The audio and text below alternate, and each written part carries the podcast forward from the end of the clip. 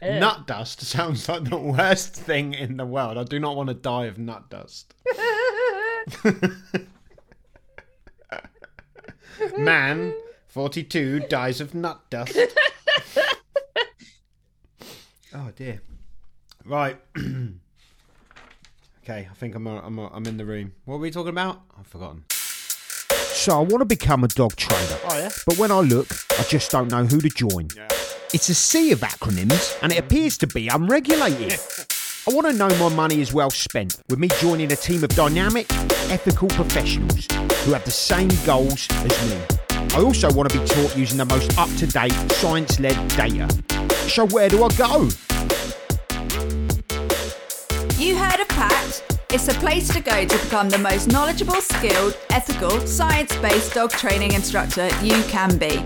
It's also one of the few organisations good enough to be a member of the Animal Behaviour and Training Council. The Professional Association of Canine Trainers, PACT for short, is here to help you become the best accredited dog trainer you can be. PACT gonna help you reach your goals. PACT is the place you need to go. Oh, PACT, if you love dogs like we do too, PACT, we are indeed the place for you. Hey, hey, PACT, it's time to take that leap of faith. PACT, delay no further while you wait. Hey, PACT, we are a super friendly team. PACT, come and join and start your dream. Come find us at pact dash dogs dot com.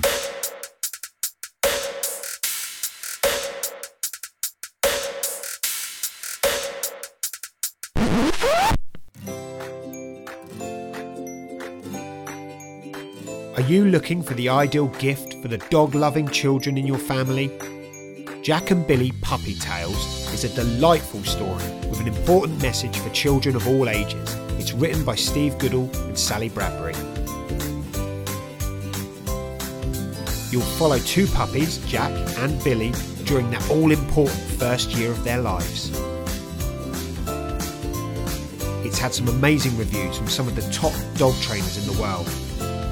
Doctor Ian Dunbar, veterinary behaviourist, says, I started to smile after only four pages. I couldn't put it down, and at the end I could barely read for tears of happiness. This is a wonderful book. Karen Tong, dog training instructor and child dog bite prevention educator, said this.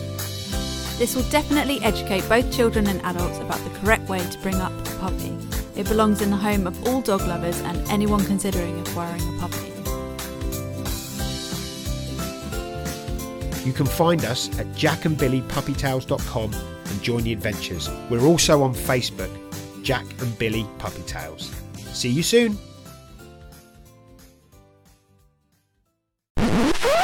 We have some very exciting news for you on the Barks from the Bookshelf podcast.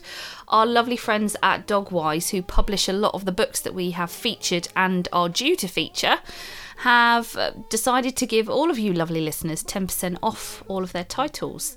So if you head to their website, which is w w w dot dogwise dot com, you can have a look at their catalogue, and when you get to your shopping cart at the end, just type in the coupon code, which is BARKBOOK, all one word, B A R K B O O K, and they'll give you a whopping ten percent off. Enjoy! Hey! Barks from the bookshelf, and we're gonna learn about our dogs. Barks from the bookshelf, and we're gonna learn together. Barks from the bookshelf, and we're gonna learn about our dogs. Barks from the bookshelf, here we go.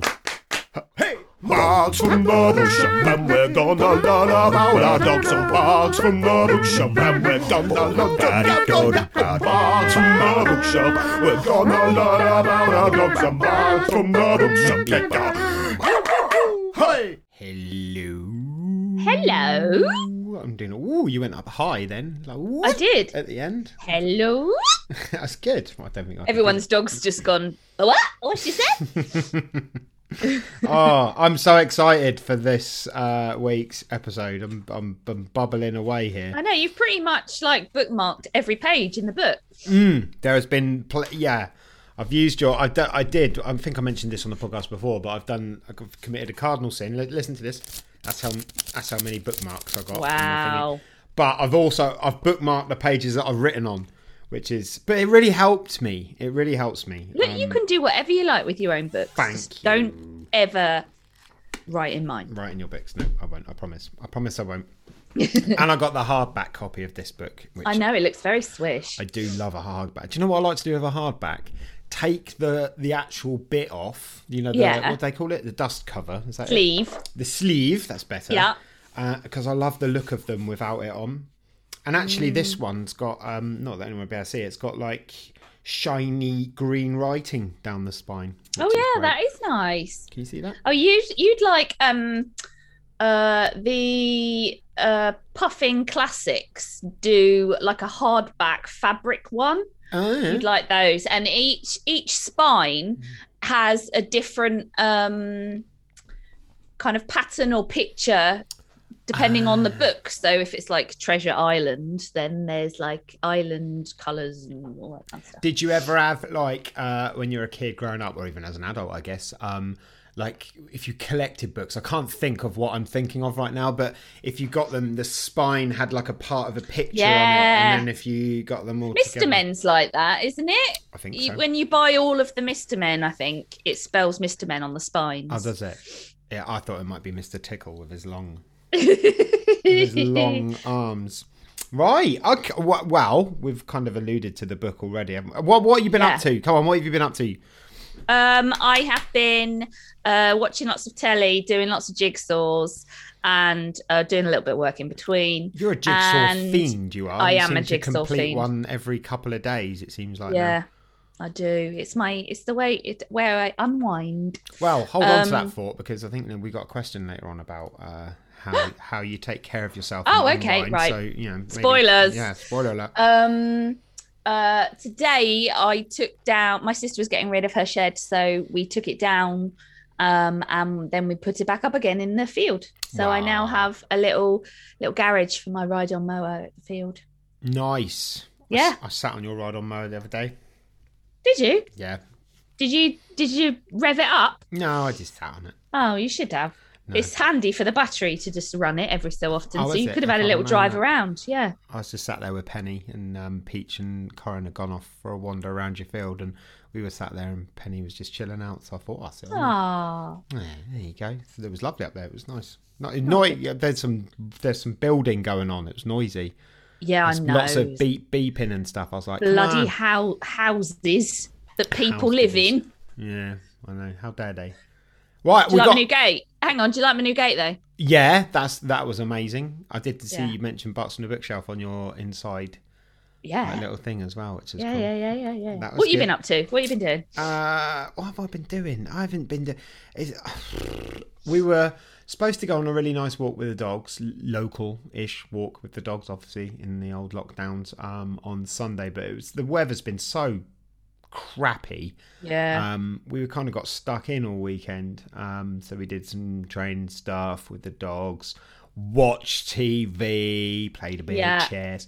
Um what have I been doing? I i mean yeah, work really for the dull stuff, but we've um we've started our own um like patron sort of, it's kind of like a club um for training, so we've been doing a lot of recording videos and doing voiceovers for the videos, which I've been enjoying doing, so that's, oh, that's really cool. really cool um Talking of patrons though, um I want to give I want to read out, because we've we've had quite a few this week. I people know people on. Are so lovely and generous, aren't they? I know I know I'm going to name check all of them. So Diana, yeah. Melissa, Lewis, Alison, Nikki, Pat. There you go. Well Thanks, done. guys. Thank you so much. It's uh, our it, little gang. Yeah, we've got a little gang. Yeah, our we gang have. is harder the, the, than your gang, so yeah, don't come over the here. Inner, the inner circle.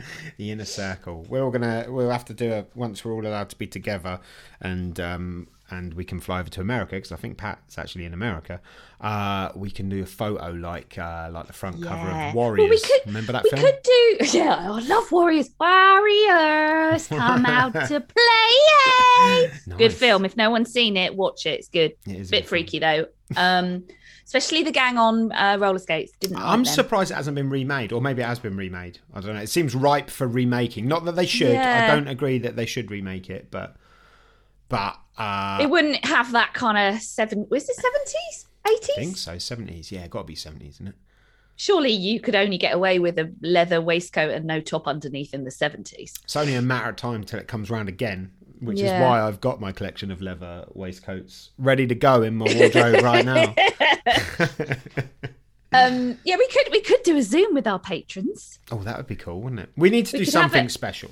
We could do an off the shelf. Let's get our let's get our thinking caps on, okay, and come up with something. But yeah, we'll, we'll we will do something really nice for all of you guys, because you've to done something you. really nice for us. Thank yeah. you very much. I have been watching this week on your recommendation, and you put this on the Facebook page as well. I did uh, The Investigation, which is Nor- Norwegian. I don't know. I don't know uh, what the thing is. Where were they? Weren't they in Italy? No, no, definitely weren't Italy. Was that, I think it was Nor- I think it was Sweden? Norway. Could have been Sweden. I think it was Norway, because I think they borrowed Sweden's yes, dogs. Sweden was across the yeah. sound, whatever it was. Yeah. But what a, I mean, first of all, um, it it was subtitled, which I don't mind subtitled things. I quite, I get really into them.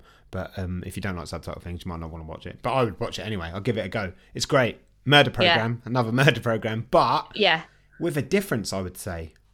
Yeah, um, it's it's been really um, praised for kind of breaking the mold. So mm. there's no, uh, it, it's all about the the investigation. That's why it's called that. Yeah, yeah. It, there's no there's no kind of backstory about um, about the victim or or the um, murderer. No, not much. Really. Well, there's zero about the murderer. That's yeah. something that Corinne picked up on sort of halfway through. She was like, I don't think we're ever gonna. See this guy. No, you guy, don't even hear his name. Hear their name, which I thought was really good, because, you know, we all like a murder show, don't we? I think I think in lockdown we've done that, but sometimes I, I'm thinking of uh, Des. Was it Des where? Um, yeah. What's his name?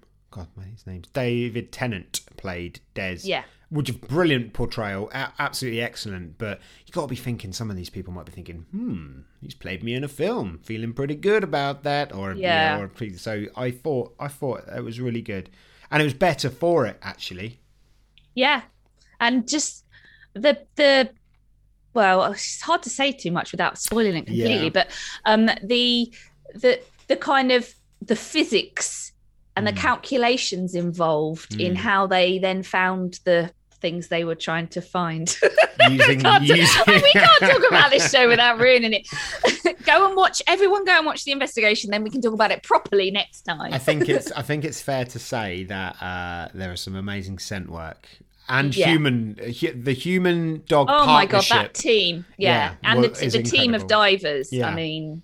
Incredible. How they how they did that day in, day out. I and you s- imagine being oh uh, no. can't even imagine looking for something like that, but also then finding it, you know. Yeah.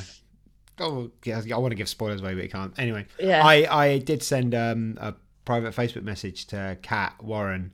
Uh, I haven't oh, heard yeah. back from her yet, but I was I was just like, oh, I don't know if you you know, but you gotta you gotta watch. Yeah, I this. don't know if you, they can get. I yeah, I suppose there's B B C a way of.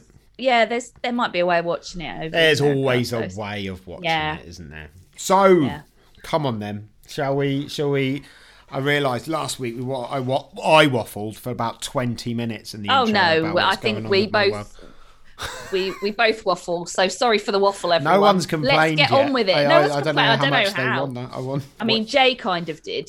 He looked at it. He was like, three hours. Oh, isn't it? Jay could just you, sit you... in and listen live. Yeah, he should do. Um, he's probably he's watching some Star Wars cartoon at the moment. Oh, yeah. Um, uh, you love this book so much, so so do I. Mm-hmm. But you haven't stopped talking about it. I, so go I on, am, you go. You introduce this book. I am running the risk today of being a, a horrific fanboy. I think I run that risk quite often on this on this show. Um, I found myself in that predicament a lot of times, but this book just ah blew my mind. It's everything that I just that I, it's everything that I needed at the time that I needed it. It sort of came along. Yeah, you know? It's off the back of reading Kat Warren's book, and obviously Kat um, hooked us up, didn't? Um, yeah, she did, Maria, which was brilliant. Um, so I was, you know, already bursting with enthusiasm about the whole cadaver dog thing, scent work yep. stuff, and then this, and then this thing lands in my lap, and uh, just like I said, it's hard. But I, I actually bought, I bought this one. Um, uh, it's just great. It's great. So it is called Doctor Dogs, and it's by Maria Goodavage, Goodavage, Goodavage, um, and it is about the amazing ways that dogs are. Well, Doctor Dogs kind of says it in the title, don't it? But the amazing ways that dogs are either helping um, people with illnesses, research, mm-hmm. um, detection of medical issues.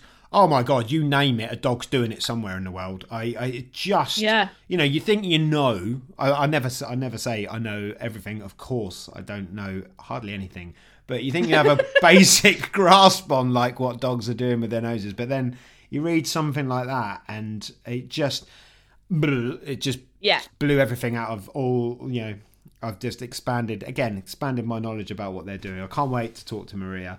Um, yeah, she sa- like, she sounds brilliant. Yeah. We've been emailing, and um, and she was really, she's been so keen, hasn't she? She really liked mm. the podcast, so I think we're going to have a really good chat with she's her as well. She's also written other books as well, which, which you know, I've I've got to be careful because I've got to read other books for the podcast, but I'm kind of might be, go down um, a Maria Goodavage wormhole in my bath. In your bath, yeah, you're still reading in the bath. It's by far the um the I I showed you the notes that I've written, and uh, yeah, yeah, it's by far it's just great. And the other thing about it, we might as well um hang on quick quick break for the Why Read It jingle.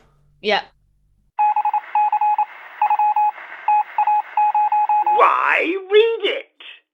Okay, let me carry okay. on. I always do that. Yeah. I always go into Why Read It in the in the middle. Um, the other thing that's really uh, apparent is the just the relationships and the partnerships that the humans and the dogs have in this book. It's just yeah. so it's humbling. It's emotional. It's, it's there's a lot of beautiful. It's beautiful. That's the that's the best word for it.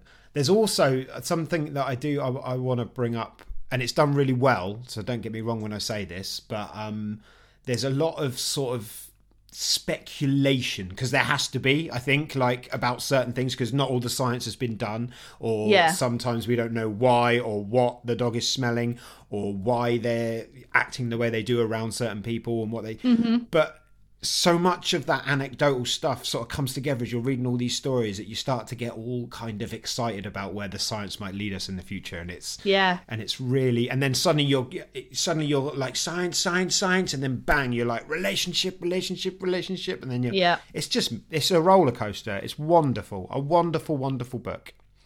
Uh, and yeah. a really good feel-good thing in these in these troubled times mm. where things can seem a bit doom and gloomy. Um, yeah, I found uh, the stories just really uplifting and just inspiring and amazing and beautiful and all those lovely things. And and I just think, um, you know, for anyone that loves dogs, um, as hopefully we all do, this just makes you love them even more. Yeah, you will love them more after this, which yeah. isn't even which isn't even possible, but it is. Your heart's got to grow a little bit to get this book mm. in your brain. It really has. Um yeah, is that enough enough gushing enough gushing Steve? Why, gush part one. Why read it? Because Steve's a big goof and uh, and he says you should read it. But yeah, yeah, what a wonderful, wonderful book. I, I can see why so many people like it. I was reading some of other reviews and that on Amazon and stuff, and mm. yeah, I, I definitely um, definitely uh, concur with everyone yeah. that made a positive review of this book. You got to go out and buy it. You got to. It'll make your world better. Just do it. Do it. Right, shall we? Yeah, let's go in. Okay.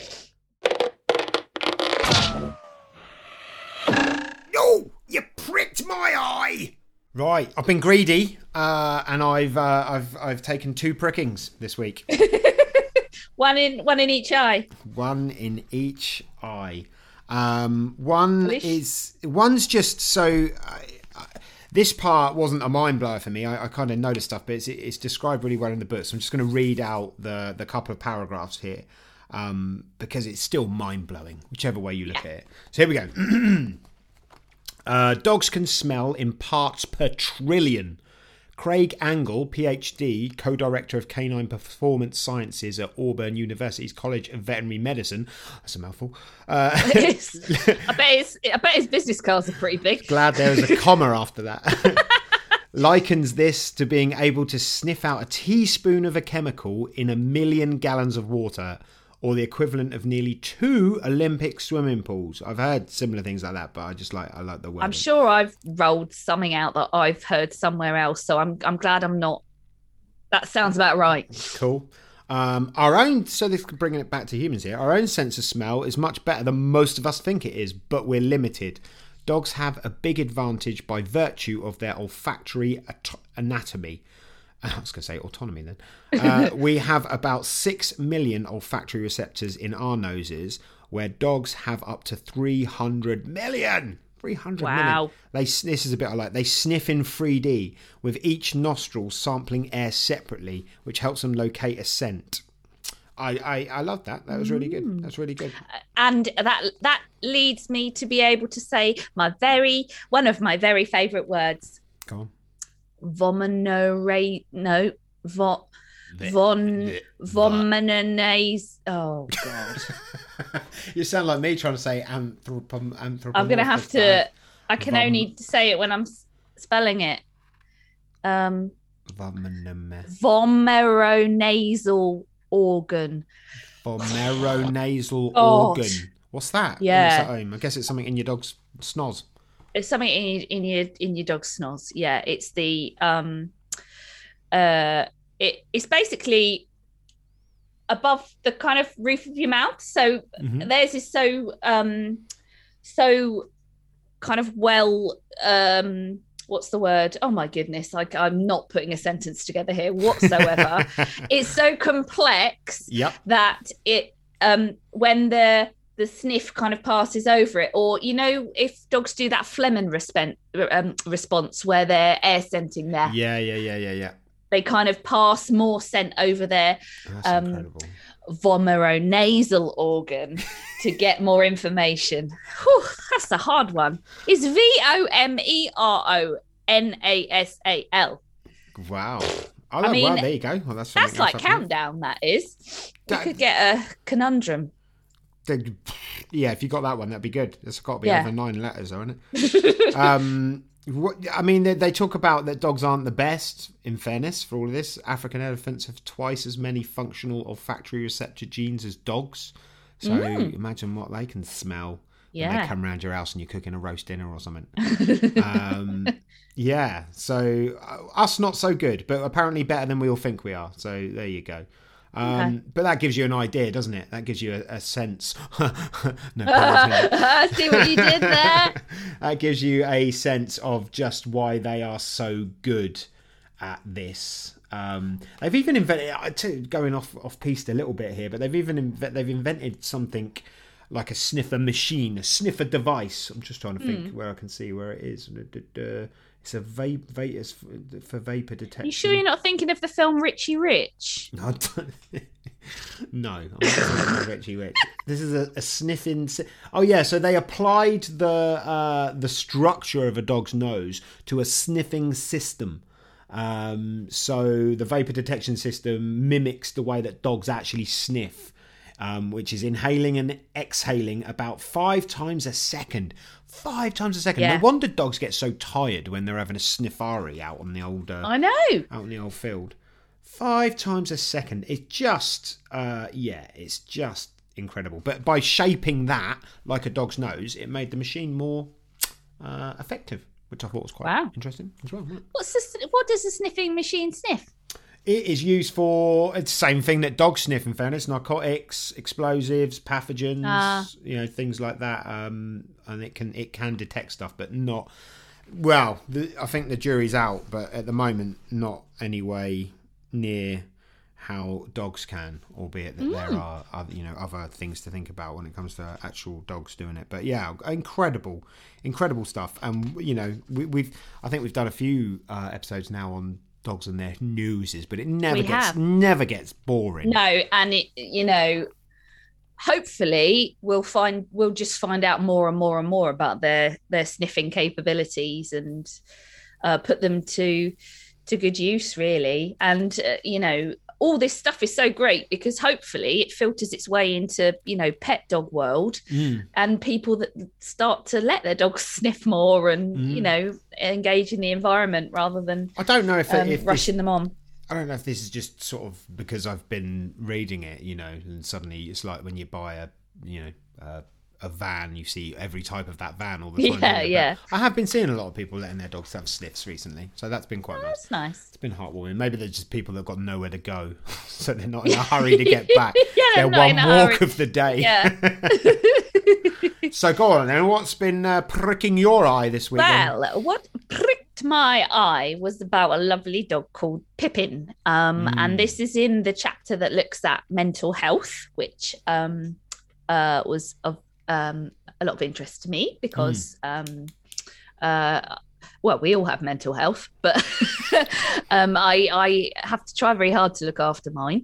Mm. Um, and so um, there's there's loads I could say about this, but there's a particular case study with um, uh, a girl that has struggled with um, anxiety uh, and, and panic attacks for most of her life. And um, she gets a a dog, a service dog.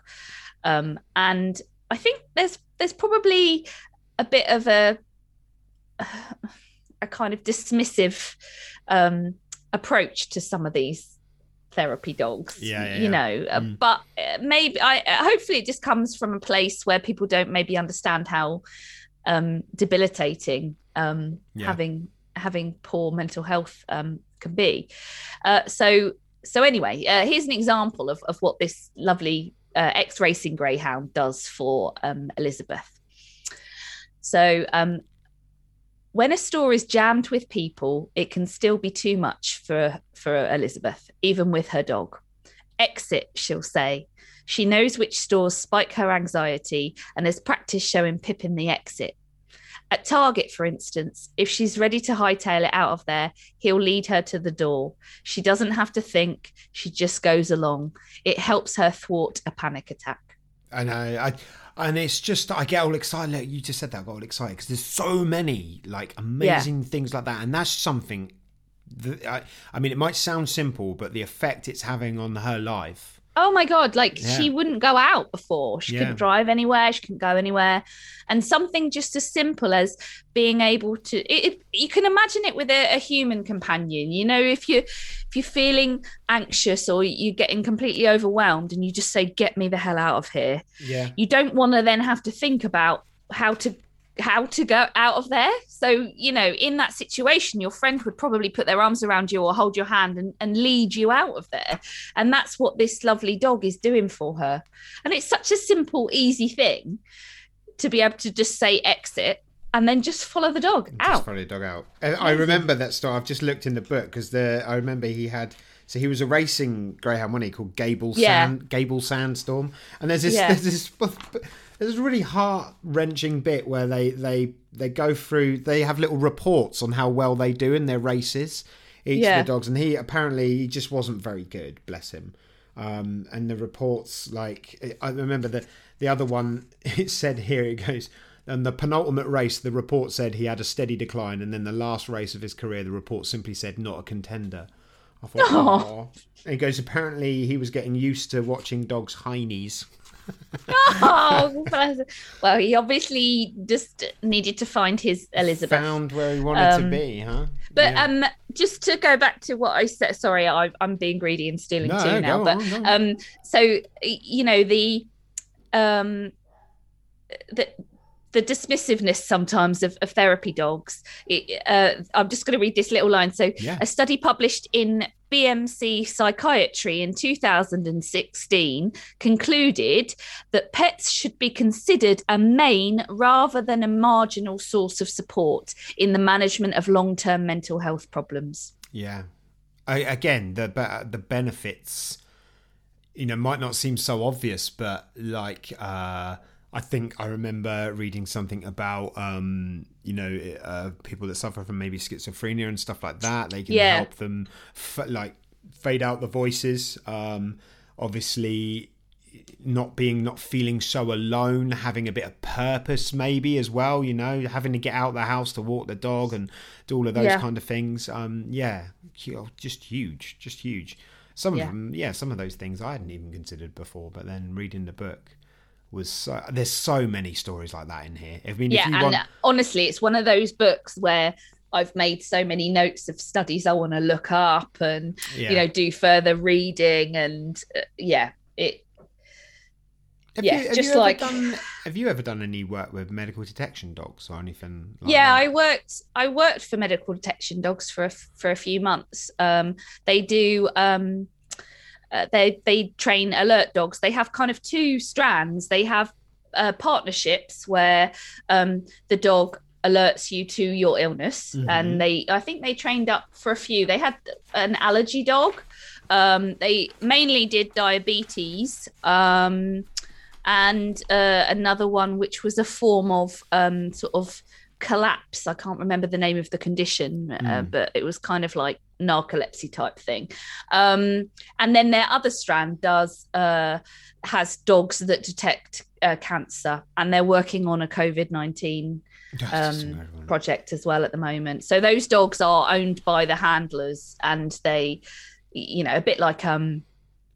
Uh, police dog would, but they're not, they don't do all the public access stuff, no. which is great because it means that if a dog isn't sort of uh, got the right temperament or isn't robust enough for all the public access stuff, um, they can stuff. still put them to use um, yeah. uh, with their noses, uh, which is is fab.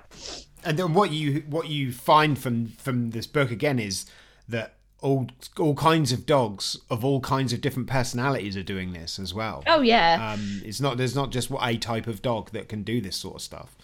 Well, know? that the we'll probably put a link, won't we, to the YouTube video, um, and that has all sorts of breeds. There's even yeah. a Chihuahua in a in a in tutu. A tutu. yeah, yeah, yeah. That's that, I can't remember. Is it Chuff? I can't remember what the name of that Chihuahua is. I do know. It, I do know it from reading the book. So have you met Claire? Is it Claire Guest? Yes. You have? Yeah. Fabulous. Yeah. I've, a... Well, I've, I don't, you know, she wouldn't know who on earth I was, but I've seen her speak and uh, met her around the, the office at M D D when I was there.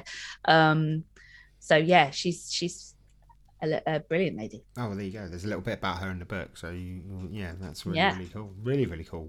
I've got one other one. Um, yeah, go on then. This one's more of a just a cut and shut. Cut and shut, is that a ring? Cut and, I don't know, is that a thing? I'm, do you know Sweet what I'm dudes. doing? I'm mixing everything at the moment. I'm mixing metaphors, I'm mixing sayings. It's all gone wrong in my brain somewhere. Somewhere along the line. I, I blame this stupid diet, being constantly yeah, hungry. What are you having me. for dinner? Just just a plate of wood.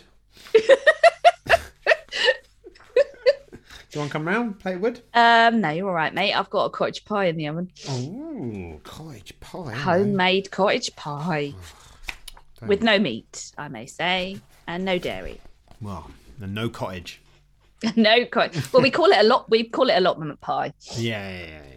Right. Okay. Here we go. Right. So this is this is one of the things where at the bottom there's loads of these through the book as well. You know when you get the the small writing at the bottom with the asterisk because there's something that, that you need to refer to from above. I don't know it's what they're called. Footnote. Footnote. It's called a footnote, babe. There you go. Yeah. Uh, get, get listeners guess who went to college. Uh, right, okay. Uh, all right, here we go. Here goes Steve with his footnote. One fascinating observation they made while doing the research. Dogs use their right nostril to sniff odours of stressed dogs. And then it says the stress was not caused by anything horrible. The dogs were just temporarily isolated from their people in an unfamiliar setting. And then we got, and the dogs used their left nostril to sniff human odours collected when the humans were feeling fearful. So they... Wow. Yeah, How I do know. they know this? I don't know. The researchers suggest that the chemo signals, or chemo signals, chemo signals, communicate dog and human emotional cues using different sensory pathways. I'll just put W T F question yeah. mark next to that. I think that's a thing. That's a good note to that. So, you know, I, I mean, again, there's so many things we don't know. And yeah. or, or that we do know, but we don't know why or how or, or what or will we ever know all of it? Let's hope so one day, but I don't know. Wow, it's just there's, there's so many things, so many amazing things. Um, I just... Maybe we'll be lucky and we'll come back as a dog, and then we'll be like, oh wow, there's loads more. Oh, do you think that's what happens to people that love dogs? They come back as dogs. Well, yeah, but I mean, you got you've also got to come back as a dog that is owned by a nice person. Mm. Yeah. Quite a few. It could go wrong, couldn't it? It could go wrong. It could go wrong. Yeah. Enough said about that. The better. Yeah. Right. Okay. Uh, what are we doing now? I'm just trying to work out what the next section. Well, we've is. had our we've had our uh, eyes pricked. Yes, we've had our eyes pricked. So let's. Well, I tell you what. Let's. Shall we? Shall we do the interview? Um, and then we yeah. can come back for Greg Wallace's questions and all that gubbins. Yeah. Yeah. Let's do that. Lovely. Okay. Well, well then, um, uh, well, as you've probably guessed by now, if, you, if you're you're not new to this podcast, then you know we're going to have an interview with the author. Um, so Yay! Maria um, Goodavage. Um, yes. Yeah. Have we got any Maria facts? Like, yeah, shall I tell you some stuff about Maria? Yeah, tell us some stuff. Maria! Oh, yeah. New York Times best-selling author, Maria Goodavage. I hope I'm saying that right. Goodavage? Don't know, should have asked, um, is considered one of the foremost author experts on working dogs with her critically acclaimed books Doctor Dogs, Soldier Dogs, Top Dog, and Secret Service Dogs. In the last few months, she's uh, become a sought-after authority on the rapid-changing world of COVID detection by dogs. Mm.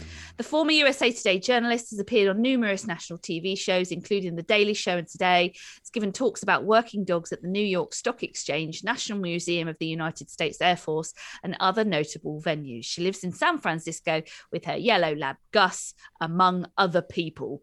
See, the people aren't important. They don't get names. Only like the that. dog gets It's a name mention. Among some oh, other yeah, stuff. And there are some people there as well. That's good. I like it. Well, what people would uh, normally know if they listen to this podcast is we normally have a little a little music break where I add in a little snippet of either music I've made or music that I like. But this time round, we're going to have something a little bit special, aren't we, Nat? Because we are. Maria sent us um, a YouTube video. Um, we're going to put a link to the video in, in on the Facebook page. Um, where she's got a little theme. She's got her own theme tune for Doctor Dogs. She, she's brought her own theme tune. And yep. Maybe we should make all authors do this. Who knows? Or just put them on the spot in the interview and they have to sing something. Must have um, a theme tune. I it's it's catchy. But beware, I have been singing it all day. She might have out earwormed me. So anyway, here it is. Doctor Dogs, Doctor Dogs, helping humankind. Doctor Dogs, Doctor Dogs, oh what their noses find. Doctor Dogs, Doctor Dogs, sniffing out disease. Doctor Dogs, Doctor Dogs, they don't charge any fees. Saving lives, they're so devoted. These dogs are heroes every day. Oh, detecting cancer and other dangers, keeping illnesses at bay. And for them, it's just play. Doctor Dogs, give a cheer for the Doctor Dogs. Doctor Dogs, Doctor Dogs, helping humankind. Doctor Dogs, Doctor Dogs, such amazing hero dogs. Doctor Dogs, Doctor Dogs, helping humankind. Hello. Good morning. I mean, good evening. Yeah. Hi, guys. How are you? Good to see you. Yes. Lovely I'm to okay. see you. I just rushed in and I'm a little bit wet because it's raining, but no. um, We're good. I didn't I didn't know it was going to be this, but I wow, that's cool background. Is that fish? It is fish. That yeah. is fish. It's fish wallpaper, it. yeah. We were oddly oh my enough. God, seriously? On our yeah. last episode, we had someone that had a phobia of fish on.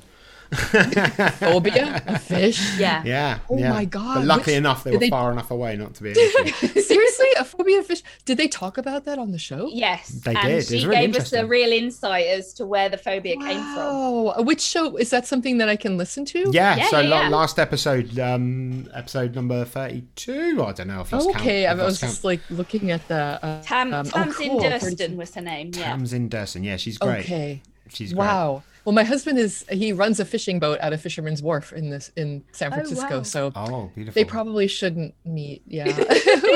Our house is filled with fish oftentimes. I'm sick of fish. But no, that's so cool. Anyway, nice to meet you guys. And I'm really glad it worked out. Uh, yeah. I'm season. sorry if you were panicking at my lack of emails. I just was like, but, um, yeah, no, no, no. Good. We're a bit, we're a bit, um, off the hoof. So. Good. That works for me. I okay, just wanted good. to like not be the person who screwed it up because I didn't see an email. No, no, it's no, like, no, no, no. Because no. that has happened. And I didn't want to go through that for anyone again. Well, so, at, yeah. at least we got the time difference right, because we've yes. messed up with that in the past. Yeah, we've done that a few times, haven't we? Yeah. yeah. The, yeah. Uh, yeah. It's so, and especially because, you know, we all change at different times, right? You have daylight savings time. Yeah. Too, yeah. Right? Yes. And it's yeah, yeah. just at different times. And then Arizona, of course, doesn't. So it's very confusing. But oh, anyway. I didn't know that. Yeah, Most Arizona doesn't. Different states have different. Pretty oh, much God. Arizona and maybe one other state doesn't. Um, mm. I kind of wish we'd stay the same. And then Japan doesn't. So I've I've messed up something there before, thinking that, oh yeah, we're all changed. So anyway, it's good to see you guys. And um, yeah. yeah, I'm glad I made it back in time. Gus, my dog, is over there somewhere. Oh, Gus. Sleeping. Yeah. I was just Gus, admiring yeah. pictures of Gus when, he, when he's been rolling in stuff. yeah. That's that's pretty much what he does for a living. Uh, so and we can talk about that on the air. Yeah, yeah. So, um, yeah, I mean, I've, I've already hit record, so I always like oh. you know, record at the start okay. of the thing, the thing, and yeah, I always do it. But get, okay. I get bored of telling people it now. Um, I, otherwise, you miss something. You miss, you definitely miss something right. really, really good at the beginning or something like that. This is true. What's that? Talking about really, really good topics. What's the weather like in San Francisco then? Because well, it's a bit, it's a bit, bit soggy rainy. today. Yeah, it's actually cozy. It's very cozy. And I was out, I had to go downtown today and I didn't think it was going to rain. And then I'm downtown, the only person without an umbrella. And so you can, you know, a little frizzy today, but it's very cozy and nice. And we need the rain in California. Yeah. So it's yeah. not going to be much though, unfortunately. And hopefully we won't have that crazy wildfire season we've been having every yeah. year for the last three I or four know. Years. I scary stuff, isn't it? Oh my God! I just remembered something. You, you just saying that remem- made me remember something about your book, which is um, uh, the dogs that look for the um, the urns of people that um, the cremated remains of. Oh. Um, Cremate, yeah, that's actually cremate. Kat Warren, but um, but, but I do. A, there's I did a little footnote. It. Yeah, there's a little footnote yes, in your yes, book yes. about it. That like, yes. and as I was reading that, I was going, "Oh, that's absolutely bizarre." Oh yeah, no, that's true. I do, I do mention it briefly. Um, it, it is amazing that they can find, um, not really the urns, but you know, that if someone has burned to death and are just ashes or bits yeah. and pieces, um, the dogs are trained to find them. Uh, it, it's it's amazing what dogs can smell, and uh, my whole. Uh, career in the last more than a decade has been built around that, the dog's nose and what they can smell and what they do for a living, um, saving lives and, and, and helping circle around and give people closure in cases like that as well. Yeah. Mm. I, the thing that blew my mind about that was it, not only is it smelling for a obviously a type of ash, but also in an environment that's just full of other types of ash. And I think that, I mean, we, we've been talking about your book. Um, we have. We've been yeah, gushing fan, about it. Fangirling and fanboying. Yes. Oh, thank you. Basically, you'll get the pleasure of listening to that um, uh, when, when the main one comes out. But um, but yeah, I mean, the, the different ways that they smell, the different things they can detect, the, you know, just absolutely it's mind-blowing, mind-blowing. And I thought I had a kind of bead on it, but when I was reading your book, it really like expanded the, the possibilities of where this can go. And I don't even know, is there an end of those possibilities? I don't know. No, that's what's so exciting. In fact, um, one of the guys you probably read about in my book, Andreas Merschen from M I T. Yes. There was just um, an art, he, he, in my book, I interviewed him and his, he's working with Medical Detection Dogs in mm-hmm. your neck of the woods on your yep. side of the pond. Great organization. Um, and a bunch of other universities to, to see if dogs, well, of course, if they could sniff out cancer, which they can, um, and, but if they can tell scientists enough about the scent of disease for us to be able to one day, and this is skipping way, way ahead, but um, to one day have it, I'm holding up my cell phone for those of you who can't see me, to have the ability for our cell phones to sniff us and to tell us if there's something off, a bit off from our normal chemistry. So what they're asking dogs to do um, in working with scientists was something called, I, this is a mouthful, gas chromatography magnetic spectrometry. Oh, that's um, a nice word. Yeah, G C M S, as I yeah. prefer to call it. And they um, they are trying to see what the volatile, the volatile organic compounds, the smells that mm-hmm. are coming off of diseases are. And they're hoping that um, working back and forth with the dogs, one day we'll have that technology as close as our smartphones, so that um, if if they detect something off with us, if we opt in, they can we can they can send us to the doctor for the next test or whatever. So wouldn't that wow. be amazing to have that incredible um, in our at our fingertips? And that article, those articles just came out. The study um, was just released, so that's pretty exciting stuff. I have a I have a couple of um, Facebook pages, but one of them is Doctor Dogs News, and um, that's where we put the latest and the greatest of what's going oh, on fab. in oh, the world of Doctor right Dogs. Right over there. Yeah, yeah. We'll, yeah. Stick a li- we'll stick a link in our show notes as well. So anything okay, you've got yes. there, you want to, if you, um, yeah, if you want to send us anything or anything like that, we can stick it in so everyone can find it. Um, okay, sure. We just, as a, what we normally do is we have a little music intro to the uh, to the interview, and what we had this time was the absolutely fabulous Doctor Dogs uh, music. Which I haven't got out of my head. Oh, I know, it's such an earworm. I listened to it. It's a real earworm. I thought our Barks from the Bookshelf was an earworm. I but... love your Barks from the Bookshelf. I love that. That was an earworm. That I could not yeah. get out. And that's when I said, I've got to send them this. Yeah. Um, but the, I, I just love that. I was so happy that uh, Parry Grip wrote that for me. He get, he let me use the music that he used for something called Hero Rats. So he, you know, oh, there amazing. are rats who can sniff yeah. out disease and landmines, uh, yeah. tuberculosis. And so, um, and I was such a fan. I, I actually joined Apopo for that uh, because of that song that to help support these rats doing this important work around the world, and because of the song. And then I just saw Soup Talk of Fangirl. Um, I just wrote him one day and said, "Is there any chance I could have you write something for me?" Um, and eventually he was so busy, but eventually he really kindly said, "If you can write the lyrics, I will make the song Hero Rats, the tune for you for Doctor Dogs." And so that's oh, what we amazing. did. Amazing! I wrote the lyrics. He wrote the song. It's like, you know, one of those Hugh Grant and um, what's yeah. movies? Uh, music and lyrics. But yeah, um, I mean, but it was it was so much fun. I'm glad you like. I'm glad you like it. It's brilliant. Yeah, it's brilliant, and it just shows you, if you don't ask, you'll never know. Exactly. You know? I mean, really, that was, I was so thrilled, and he's super fun to work with, and I was blown away. And um, and I, I, it was fun to put the music video together to to that music as well. So um, the music video is on my website if people want to see. Yeah, that. we'll we'll put a link yeah, to we'll that. put a link okay. to that one. And um, great. Uh, we were talking earlier and, and saying that the video really shows how there isn't a, a kind of um, template of what uh, a Doctor Dog can look like. There's all sorts of breeds, well, sizes, or, you know, anyone can be involved, even chihuahuas wearing tutus. Yes, yes, even chihuahuas wearing tutus. Actually, she is a part Pomeranian. Oh, she is would, she? She would apologize. beg to differ. Yeah, because she is, she's a diva.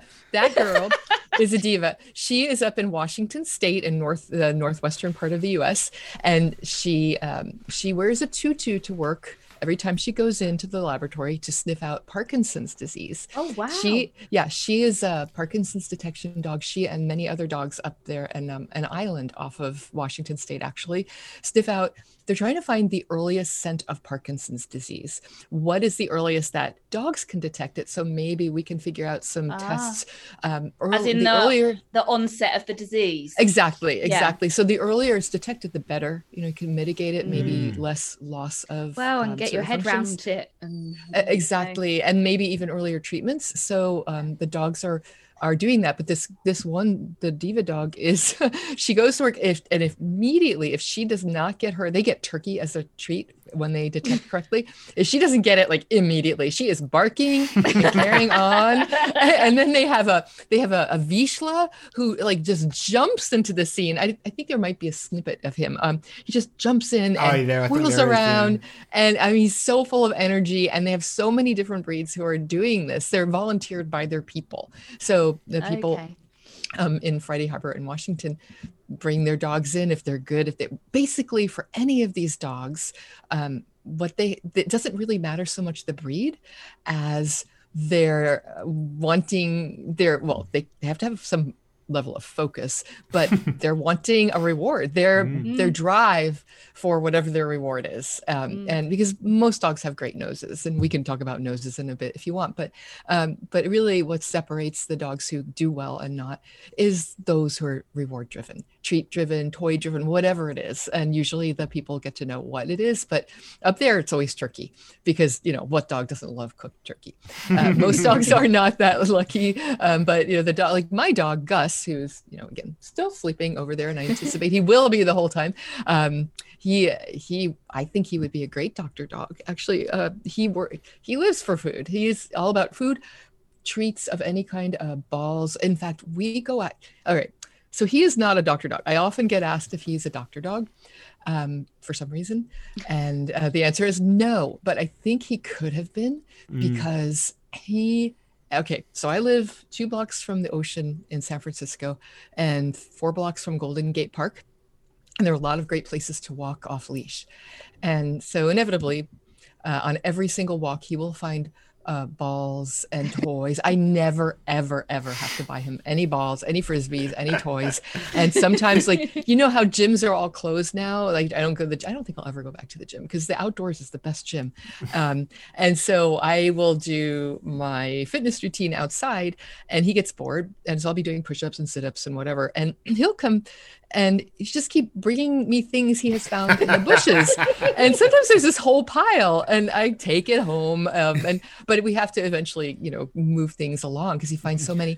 And um, this is a G-rated show, but he has found some things in the bushes of San Francisco parks that oh, are, no. yeah, yeah. You don't want to touch them with your hands. Let's yeah. just say that. You didn't so, take those yeah. one time. Well, yeah, no, no, no. In a way, he's still, he's still, he's, he's, that's a public service dog going there. yeah. just, just clearing up all yeah. the, all the bushes. This is all true. Yeah. And it's equal opportunity because he has found um, the male versions and the female versions. And nice. um, yeah, and it's like, and it's highly embarrassing, but he did, he did kind of break the internet once with one of the, I posted it to this forum called Nextdoor, which I don't know if you have there, but yeah. um, just sort of a neighborhood group, but they have something called the Best of Nextdoor. And I had some photos of that and, and he, he, yeah, he got like thousands of likes and it made people's day. But um, that was definitely one thing we, we didn't bring home, especially that one time. But he is really good. And I think he has the spirit um, that he could have been trained. He's five. I mean, he still probably could be. I have him. Um, I, I know your your show is mostly dedicated to the training. Um, and I, I don't do, you know, a whole lot in that realm except for the basics, but he loves sniff games. So I have flower pots. I'll turn over and put a treat under and, or put something yeah. under. And he just, he loves smelling that stuff so much. And uh, his reward is whatever's under there. And you know, it's called search game. And if he, oh, I have to be quiet.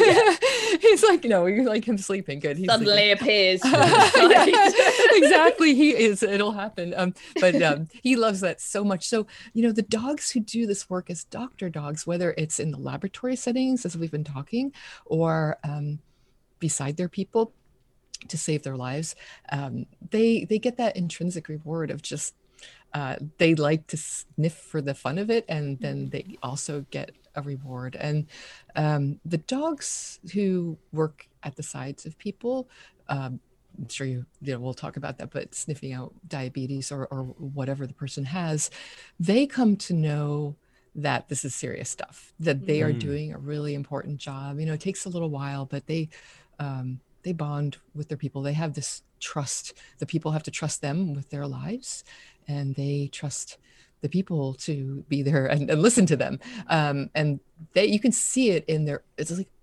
like I really would say it's an earnest expression. They are so earnest and they are so devoted, and they are, uh, it's just a beautiful relationship that's hard to put into words. Um, I can capture it better in a video, actually seeing mm. these faces of these dogs, but they're so devoted. Yeah, they still get the treat, but that's not what they're in it for. Mm. And the the training is is constant in those cases as well.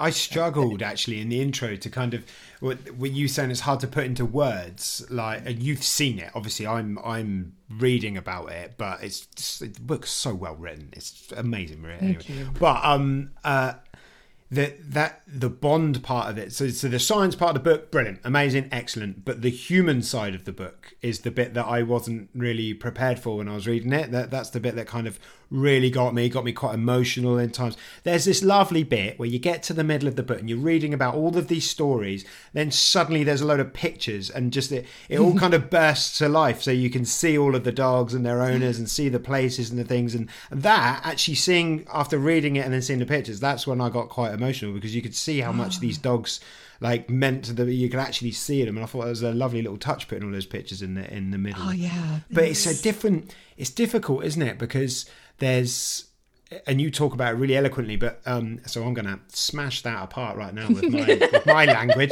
Um, but there's there's there's bits where people meet dogs and they seemingly bond instantly, and then and then there's, you know, assumptions made about what their dog is thinking here and what they're thinking, and and all of this sort of stuff that we can never really know, but. When you pile all of those stories together, you're just, it almost seems like all the evidence you'll ever kind of need. And again, unscientific, I know. Um, but, but like you know, there is these, these times when it just, it's just bang, and the, these relationships develop that quickly. And I know you said they put time into it, but, um, I just, I just found it. Yeah, again, I've hammed that up, haven't I? But um, yeah, but it was a wonderful. It was th- that part of it, the human part of it, the human dog bond yeah. part of the book is just incredible. Thank you. Yeah, that's what is so important. Yeah, there's a lot of science, and I tried to make it really easy to digest, because it's a lot of it's super complicated. And mm. I figure if I, you know, I need to really understand it. I do the heavy lifting, so it doesn't seem heavy for the readers. And um, but but for the the bond part, it's that just tells itself. Yeah. I just was a witness, and it was so easy to to write it, uh, to see these relationships where. Um, what you're talking about when you said that it seems like immediately the bond, some of these dogs are actually trained on the scent of the people that they will be working with. Usually it's not directly that person, mm. but there are a couple of places that are um, training in Southern California. There's one, um, Little Angels Service Dogs, and they're training dogs on on a few things, but seizures.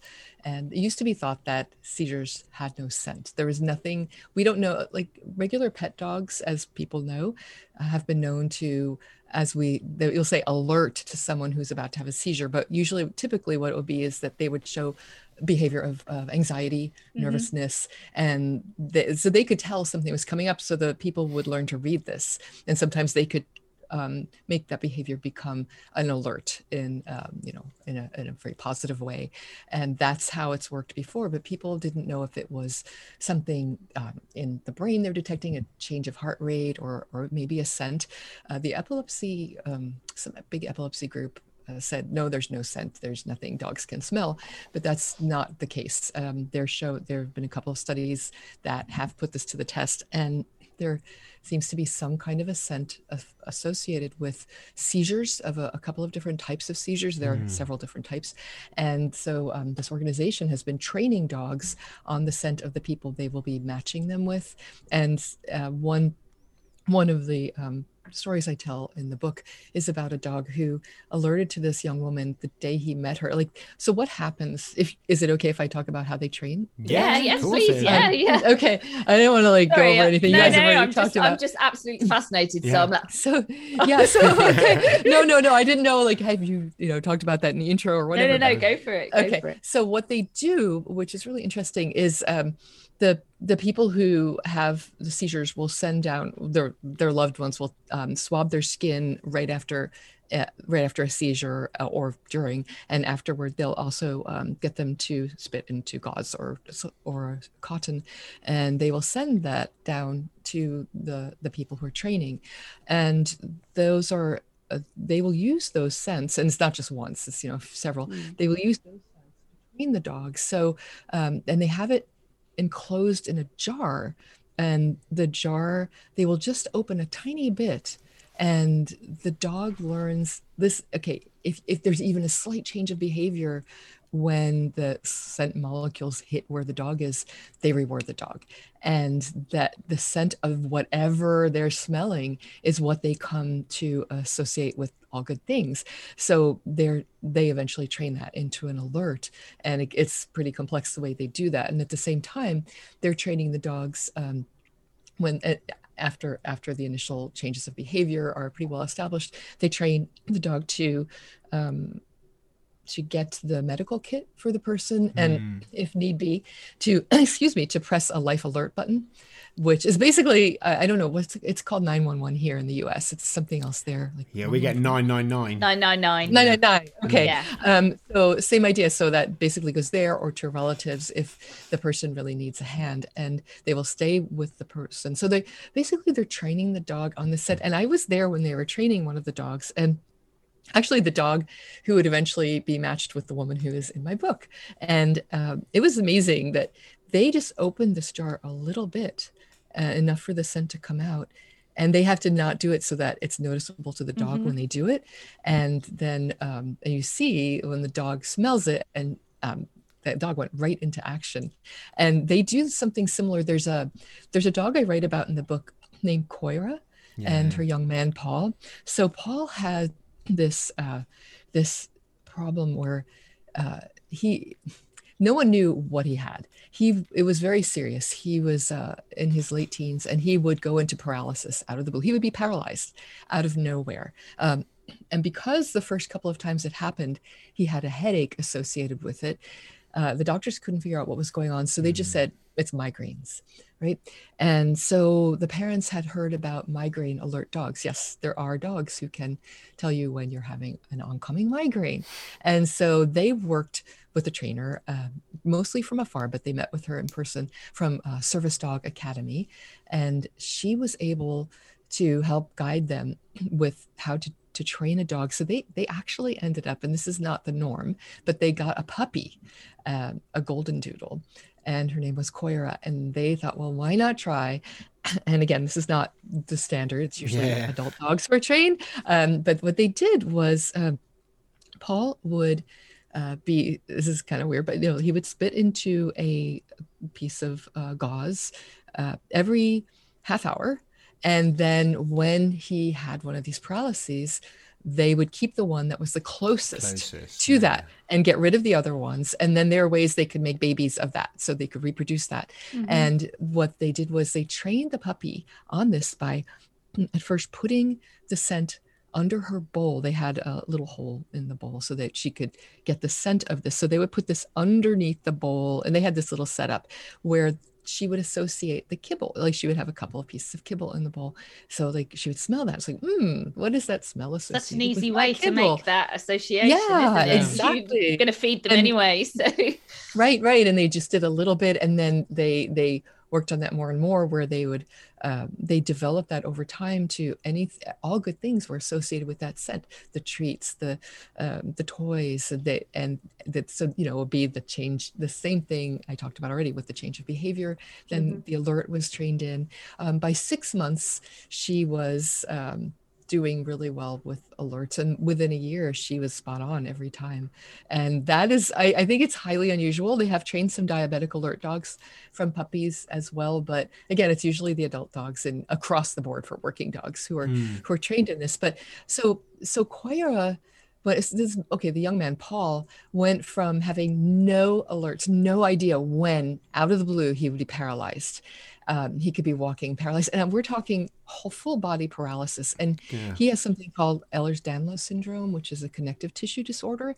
And so his joints would go out no matter what, you know, so like in anything. I mean, he you wouldn't be, you wouldn't go yeah. anywhere, would you? You wouldn't do anything. He but he was, he was, he was, you know, trying to go to school, and mm. um, that was, it was devastating. But he also had this, the opposite, which is dystonia, where his muscles would cramp up. Have you ever had a Charley horse? You know how painful and awful they can be. Your muscles just cramp up, and mm. usually in a calf, he would yeah. have this all over his body.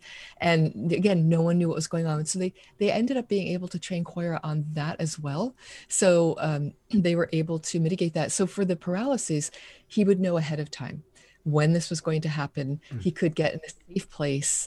Um, his parents could be ready if they were there with, with being able to yeah. help him with the breathing. Or make a phone call, or, you know, you oh, exactly. prepare yourself, can't prepare you? yourself, just like with seizures, right? Yeah. And so um, the dog was, the dog was so amazing. And she, she didn't, they said she never missed a beat. So she, I mean, he, she could be in the opposite end of the house and smell him. She usually wasn't, but if he was, if this happened in the shower, she's alerted to that. And um, so e- eventually what happened was they found out what was going on with him because of his connective tissue disorder. His uh, brainstem was being crushed a bit. So he, he went through a couple of surgeries where they've, um, they've been able to, uh, to, to correct that problem. He's fused, his spine is fused. It's, he's he's gone through so much, and he still has the most amazing attitude. He's such a great kid, guy. He's a young man now. Uh, he was um, he he came on the show called The Doctors with me in, in Los Angeles. It's a T V show, and it was so much fun to spend time with them after mm-hmm. seeing him for the research portion. Him with his mom and Koira, and and um, he he is just such a can-do, optimistic person, and he makes the most beautiful handcrafted jewelry, and you know his, oh. his fingers will still be of, of alignment because of his Ehlers-Danlos, but at least he's not still having the paralyses and the wow. the dystonia. But the dog, so the dog was out of work for a while, yeah. and she was depressed. Actually, she went to a little depression. Really, she was really blue because she lived to help him. She lived to alert, and you know, to to to get the reward maybe. But the reward for her was helping him. She is so devoted. So um, they trained her on something else. He still has one type of um, of issue that yeah, that he can she can help him with. Um, and other than that, she goes to school with him. He's well before COVID. Um, he was going in person to college, and uh, she would go with him. And uh, she he his biggest her biggest job um, when in my book her biggest job at that point was he was hoping that um, Koira would introduce him to a girlfriend. Yeah, I remember. I was gonna say, yeah, yeah, because you know dogs, dogs are the best. They're yeah, they are. They're the best social lubricants, right? So, but I love that the, the dog went from saving his life to enhancing his social life. yeah, I mean, Aww. I mean, they are they are the best social lubricant unless they're bringing you stuff out the bushes. Um, that wouldn't go down too well as a. And there are other lubricant. types of lubricants. Yeah. There's, I mean, oh, yeah. there's so many, like, st- I mean, that story again, Brit. Hearing you tell that so story, many. Maria, is just like, it's amazing. Yeah. You should do oh, no, an I... audiobook where you, you've read it. Oh, your voice is did. great. Thank you. They did offer me to uh, to do the audiobook. And the thing was that it was going to have to be done within a week. And I started oh my reading my own book. And and it takes a lot to do that the right way. And I started read. I was reading for like two or three hours a day just to practice to see if I could do it. My voice was going out. Really? Uh, so I left it in the hands of the pros. And she did a really good job. But thank you. Thank you. there's There's a couple of stories. I mean, you talk about that sort of dedication. Um, uh, the one that really stands out to me, and I've made some notes here. Um, Oscar, the the the one the one that stole your chocolate, that dog. but, oh, yeah. that was a scary moment for me. Yeah, uh, I can imagine. I can imagine. But what I mean, that story is just. I mean, there's there's loads of mine. Yeah. Oh, it was it was a great story. I went to the um, to the state of well, I w- wait, there was Ohio. Um, yes, there was. I was in Michigan. I was in a lot of states, uh, but this dog was um, this dog was uh, in the American Middle West, and he was the cutest beagle, and he was trained for this older man who had diabetes and heart disease, but um, he the people trained him themselves with again with the help actually of that uh, Service Dogs Academy, and th- the dog was able to alert to the man's lows and highs with blood sugar, and it's it's amazing how dogs can do this. No one knows what they're smelling. Uh, science has tried to find out what it is about the the scent of a low blood sugar or the scent of what the body's going through, but it seems to be universal because dogs are trained on that scent and they they can smell it. Now this dog was trained on his person particular in particular, but dogs are able to smell that. Um, and I'll talk about another case, but but for now uh, we'll stay with him.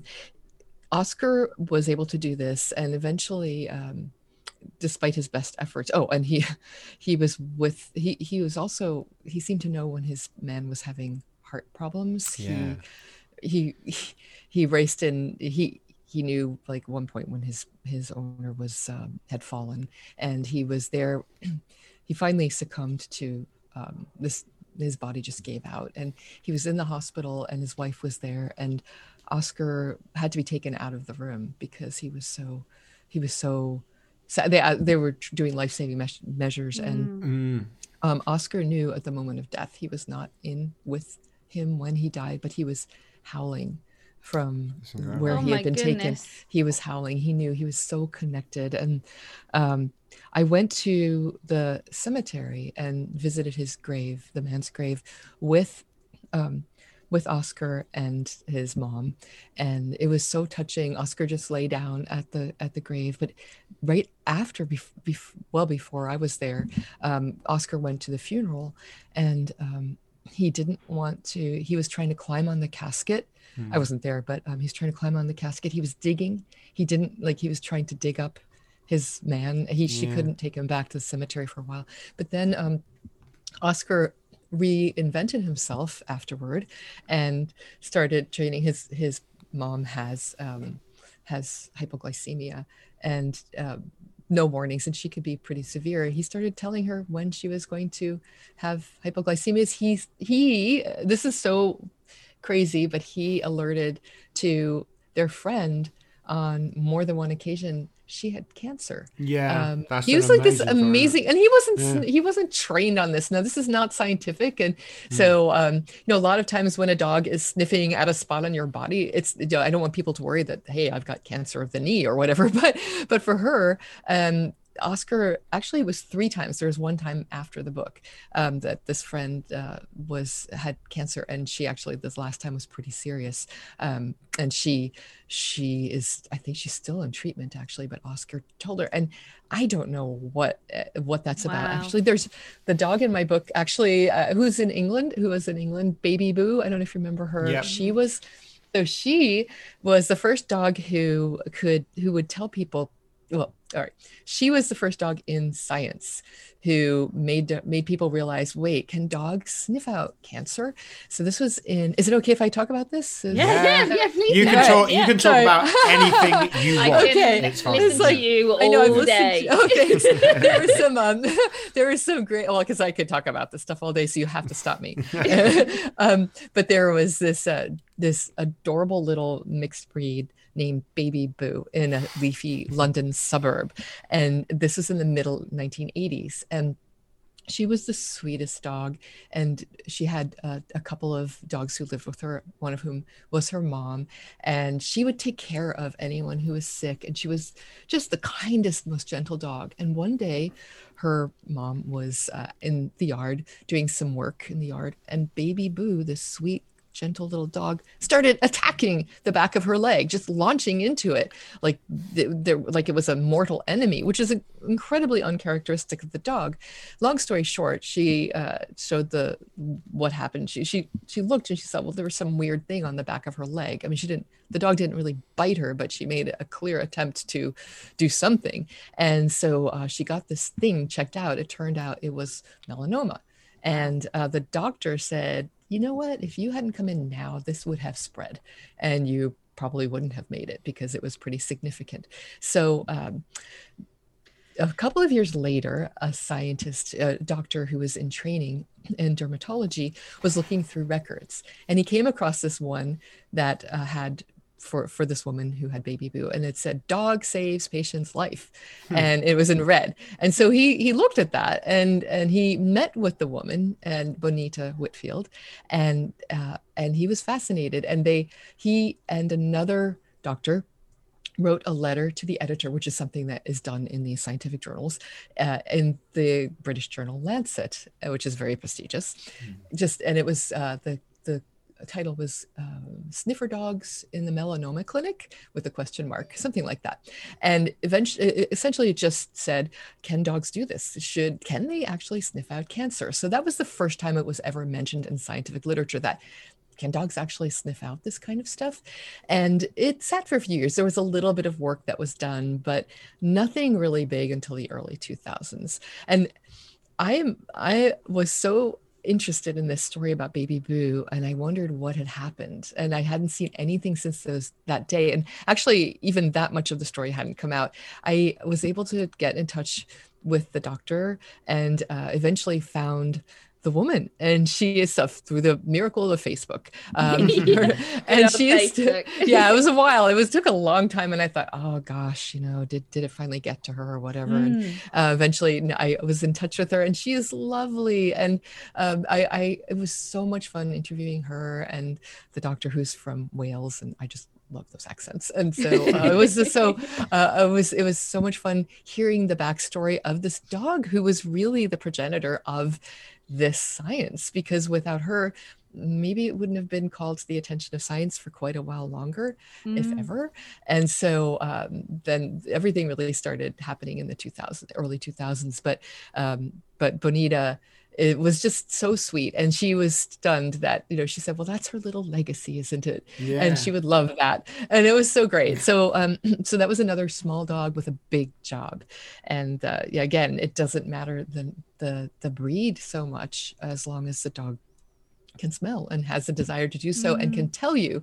And again, dog dogs come up and sniff you all the time, so most of the time it is not cancer, but you do hear these anecdotal stories in the news oftentimes that, hey, this dog saved this woman's life. In fact, the um, the head of the Medical Detection Dogs, um, she Claire Guest. Yeah, that's she, how it started with Claire, wasn't it? Right, it was right. You, her own dogs, yeah, exactly. Yeah. With the breast cancer, she was actually already working in it, so her dog kept pushing. But um, again, you know, there are many times dogs do that, and it's obviously most of the time is not cancer, but it's a good idea to just maybe, you know, every so often, if your dog keeps insisting on that, to to look at that. We don't really get into the, I don't get into the anecdotal tales that much no, in no. the book.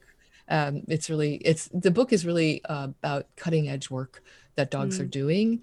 And um, so I didn't want to get into that Uh, so very much, but I, I just love it. This other dog, there are all these dogs, um, mostly they seem to be Labrador retrievers who, we speaking of diabetes, work with people with diabetes, and their dedication is so great. And these people have been through hell yeah. uh, before they get the dogs. They are, they've almost died.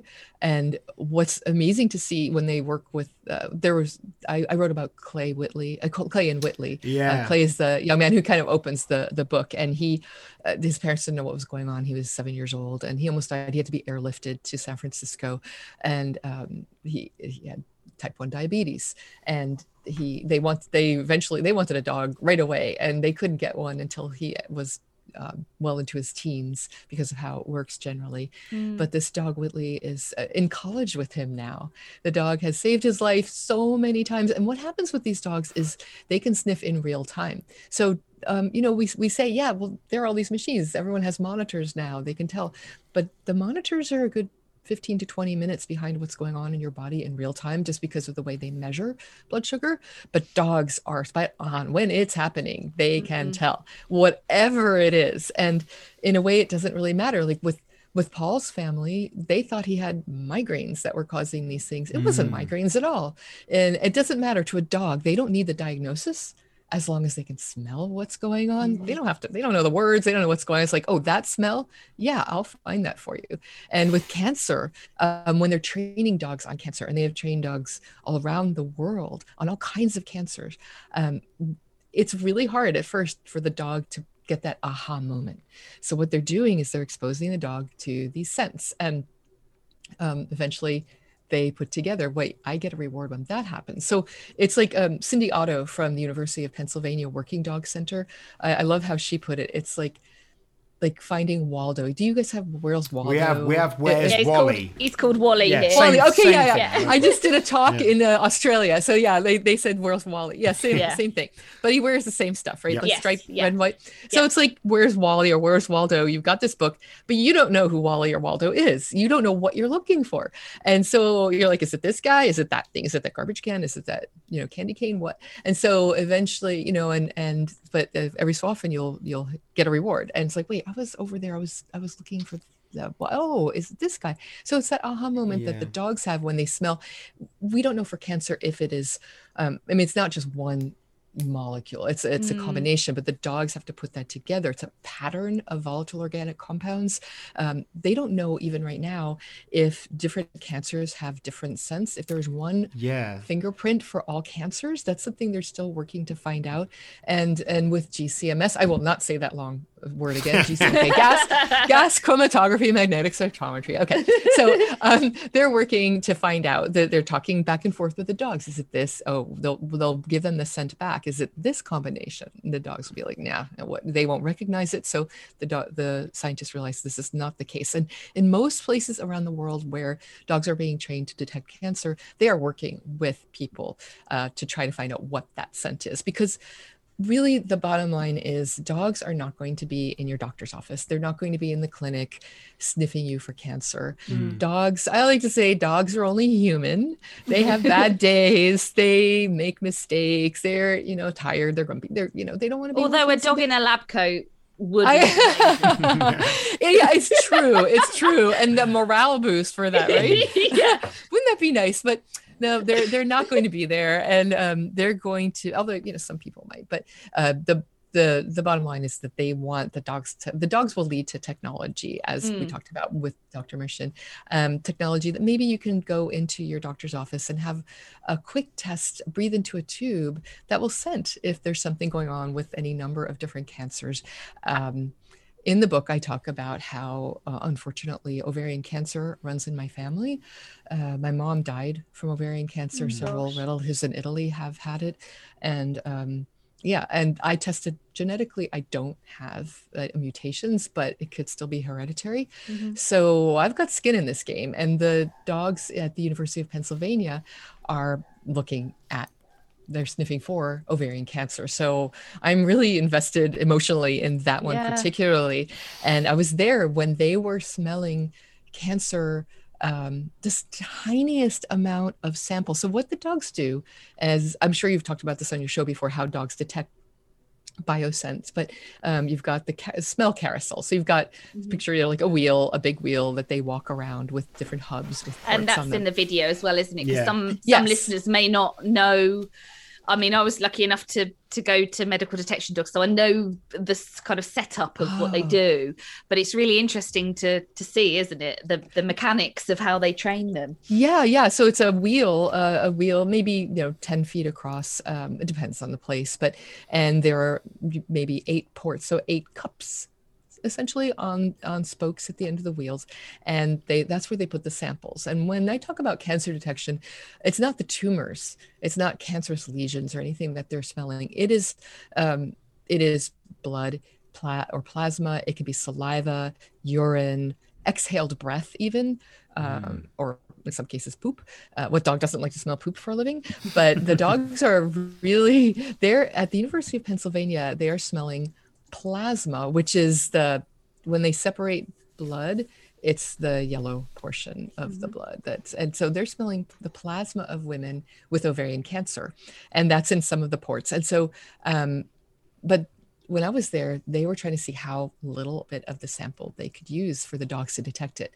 And they had one drop of plasma from a woman with ovarian cancer, which they had further diluted with, with saline. So basically half a drop of, mm-hmm. of this in a port, and other things in other ports, including plasma from a woman with a benign ovarian tumor. And the dog hit it, the dog nailed it.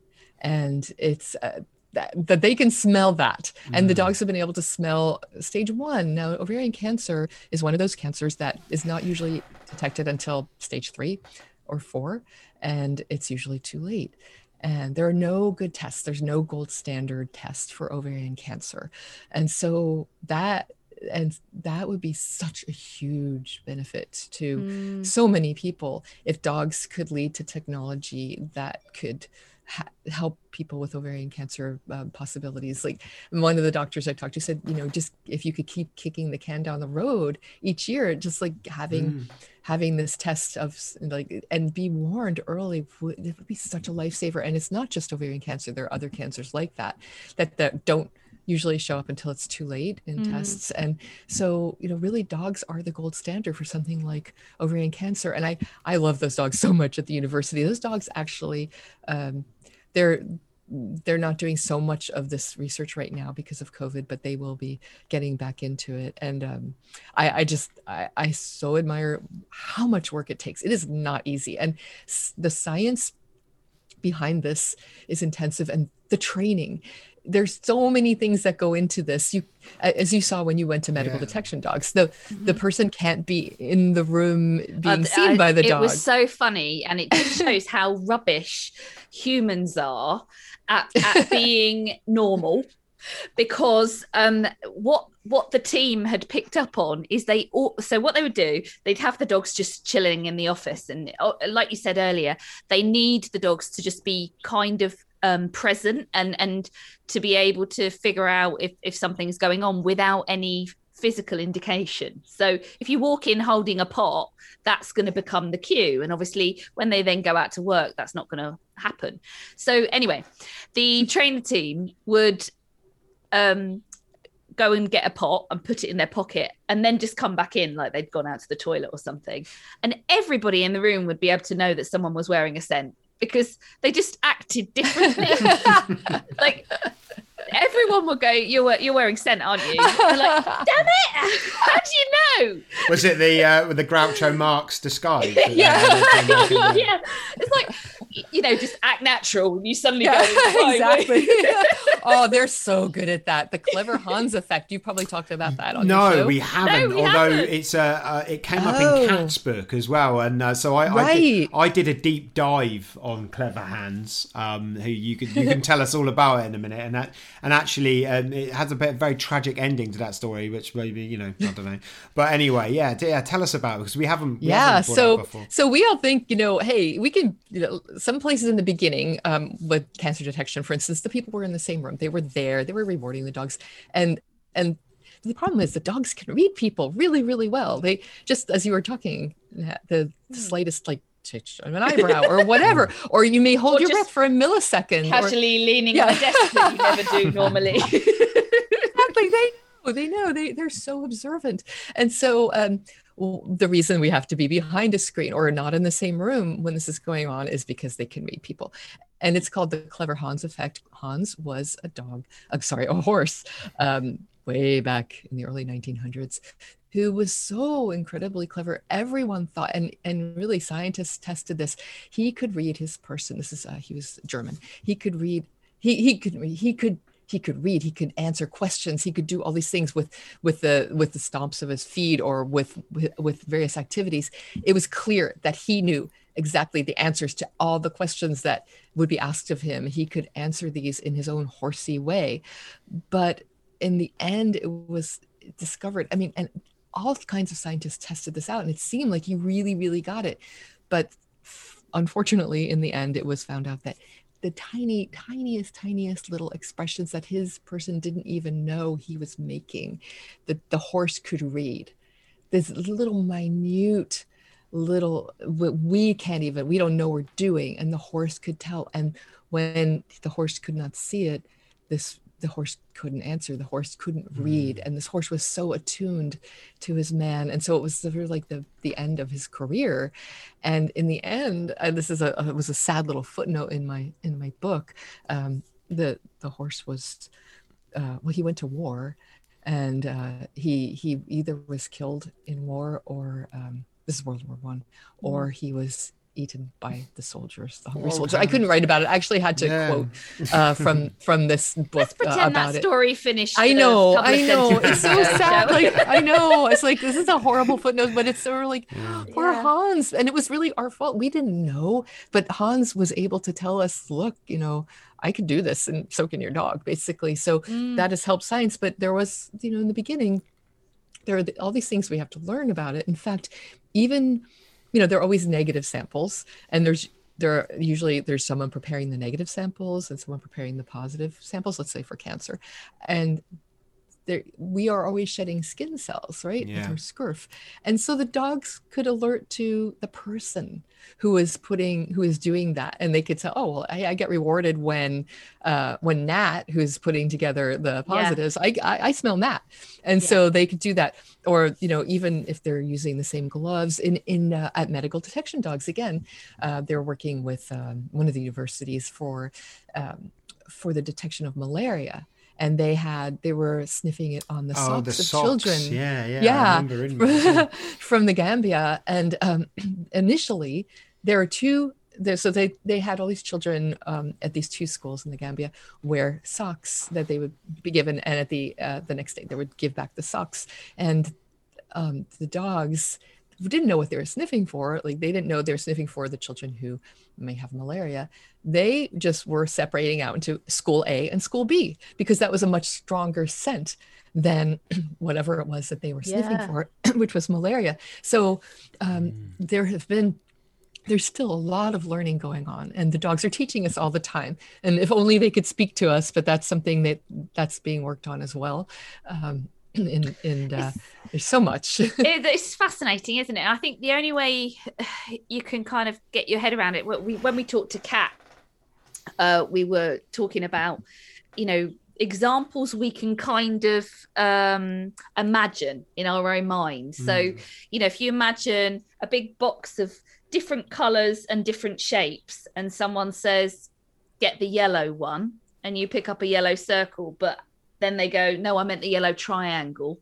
You know, that's kind of what these dogs are doing all the time, but with scent, because we're a visual species, it's easy right. to kind of think yeah, of a visual example, isn't it? Sure. So um, that's that's how I try and explain it to people, because I just think in general, um, and, and that that's why we love your book so much, because it's it's such an easy read, such an interesting read, and it pushes forward that agenda that that smell is so important for dogs, and yeah. you know, their their skills in scent work we're only really scratching the surface of, because, and I think it's because, you know, it's a very um, anthropocentric way of, of thinking of the world, but our smell is pretty, our sense of smell is pretty crap, isn't it, really? Well, so, it's not that bad, but yeah. compared to dogs, it's not that good. Um, but we have, we have like, how many, I, I had it here, um, I, I have it in the book, but yeah, we have about six million olfactory receptors, and dogs have about three hundred million. And, and that's just part of it. You know, they're, mm. they are built for scent. They are, uh, Kat and I have actually done a number of talks together, and she has the slide where she talks all about the turbinates inside the nose. And I talk about the outside of the nose. And I know people listening can't see this, but you guys see this. I'm oh, holding up a plastic yeah. nose oh, cool. of a dog. Yeah. This is the, this was a, um, so it's a plastic. Is that the one from the book? Nose. Is that the yeah, one this from is the one from the book. So this is what opens the book. Yeah. So um, in the beginning of the book, in the introduction, my dog Gus and I are opening a package. Um, mm-hmm. We don't know what's in it, and it turns out to be this hard plastic nose with a soft, rubbery um, end, and it's directly modeled after a real dog. Through um, the in the U S, it's the National Institute of Training and Training and uh, of N I S T, National Institute of Standards and Technology, and they measure things. And they were looking at using um, just modeling their scent detection machinery after really vapor detection, after a dog's nose, after how a dog smells. So, you know, if you look at your dog, you'll have, you'll see the little swirls, the little whirls. They have the little two holes in the nose, but they also have those little swirls on the end. Mm. So the dog, when a dog is on scent, rapidly inhales like five times a second. And when they're exhaling, they're not pushing it out the same holes. They're pushing it. It actually goes out those whirls, so it doesn't interfere with the scent. And the the the, diff, the nostrils can smell individually. They smell in three D basically. Their sense of smell is, you know, as you were just talking about, is as rich and vivid as our our visual world. Mm. And so I have this this thing, I'm holding it now in my hand, um, and it opened the book because um, it it really does speak to how how much we can learn from the dogs when they when they put this time this sniffer to the test at NIST, uh, when they had their machinery do as a dog does and and sniff the five times and then not exhale and not. Usually that kind of machinery, that kind of vapor detection technology will take a long whiff in, mm. and but they started doing it with dogs, and the, their efficiency, their um, their results increased. They were sixteen fold better when they started sniffing like the dog. And that's just the outside of the dog's nose. Mm. The inside is another miracle. And the brain, the, the brains are just absolutely made for that. And I've, I've written other books, three other books about working dogs um, who use their nose for for their living. And those have been about military dogs and the dogs of the U S Secret Service. And um, And again, it's it's just amazing to watch across the board. Once they establish the trust with the people that they're working with, that bond happens, and they want to work for, for, uh, yeah, for treats. But really, they they know what they're doing is really really important. And we don't know, even in bombs, even in these things, we don't know exactly what they're smelling. They might be smelling the glue yeah. that holds it together, and we've talked about before. Maybe they're smelling the fear of the person who puts it together, but mm. um, certainly not in training. So there's so much we have yet to learn, so much, and I think we're just beginning to tap what dogs can do. And if we keep working with them and in this really wonderful fashion that we are now with this positive feedback, one this these relationships are are really nice across the board around the U S.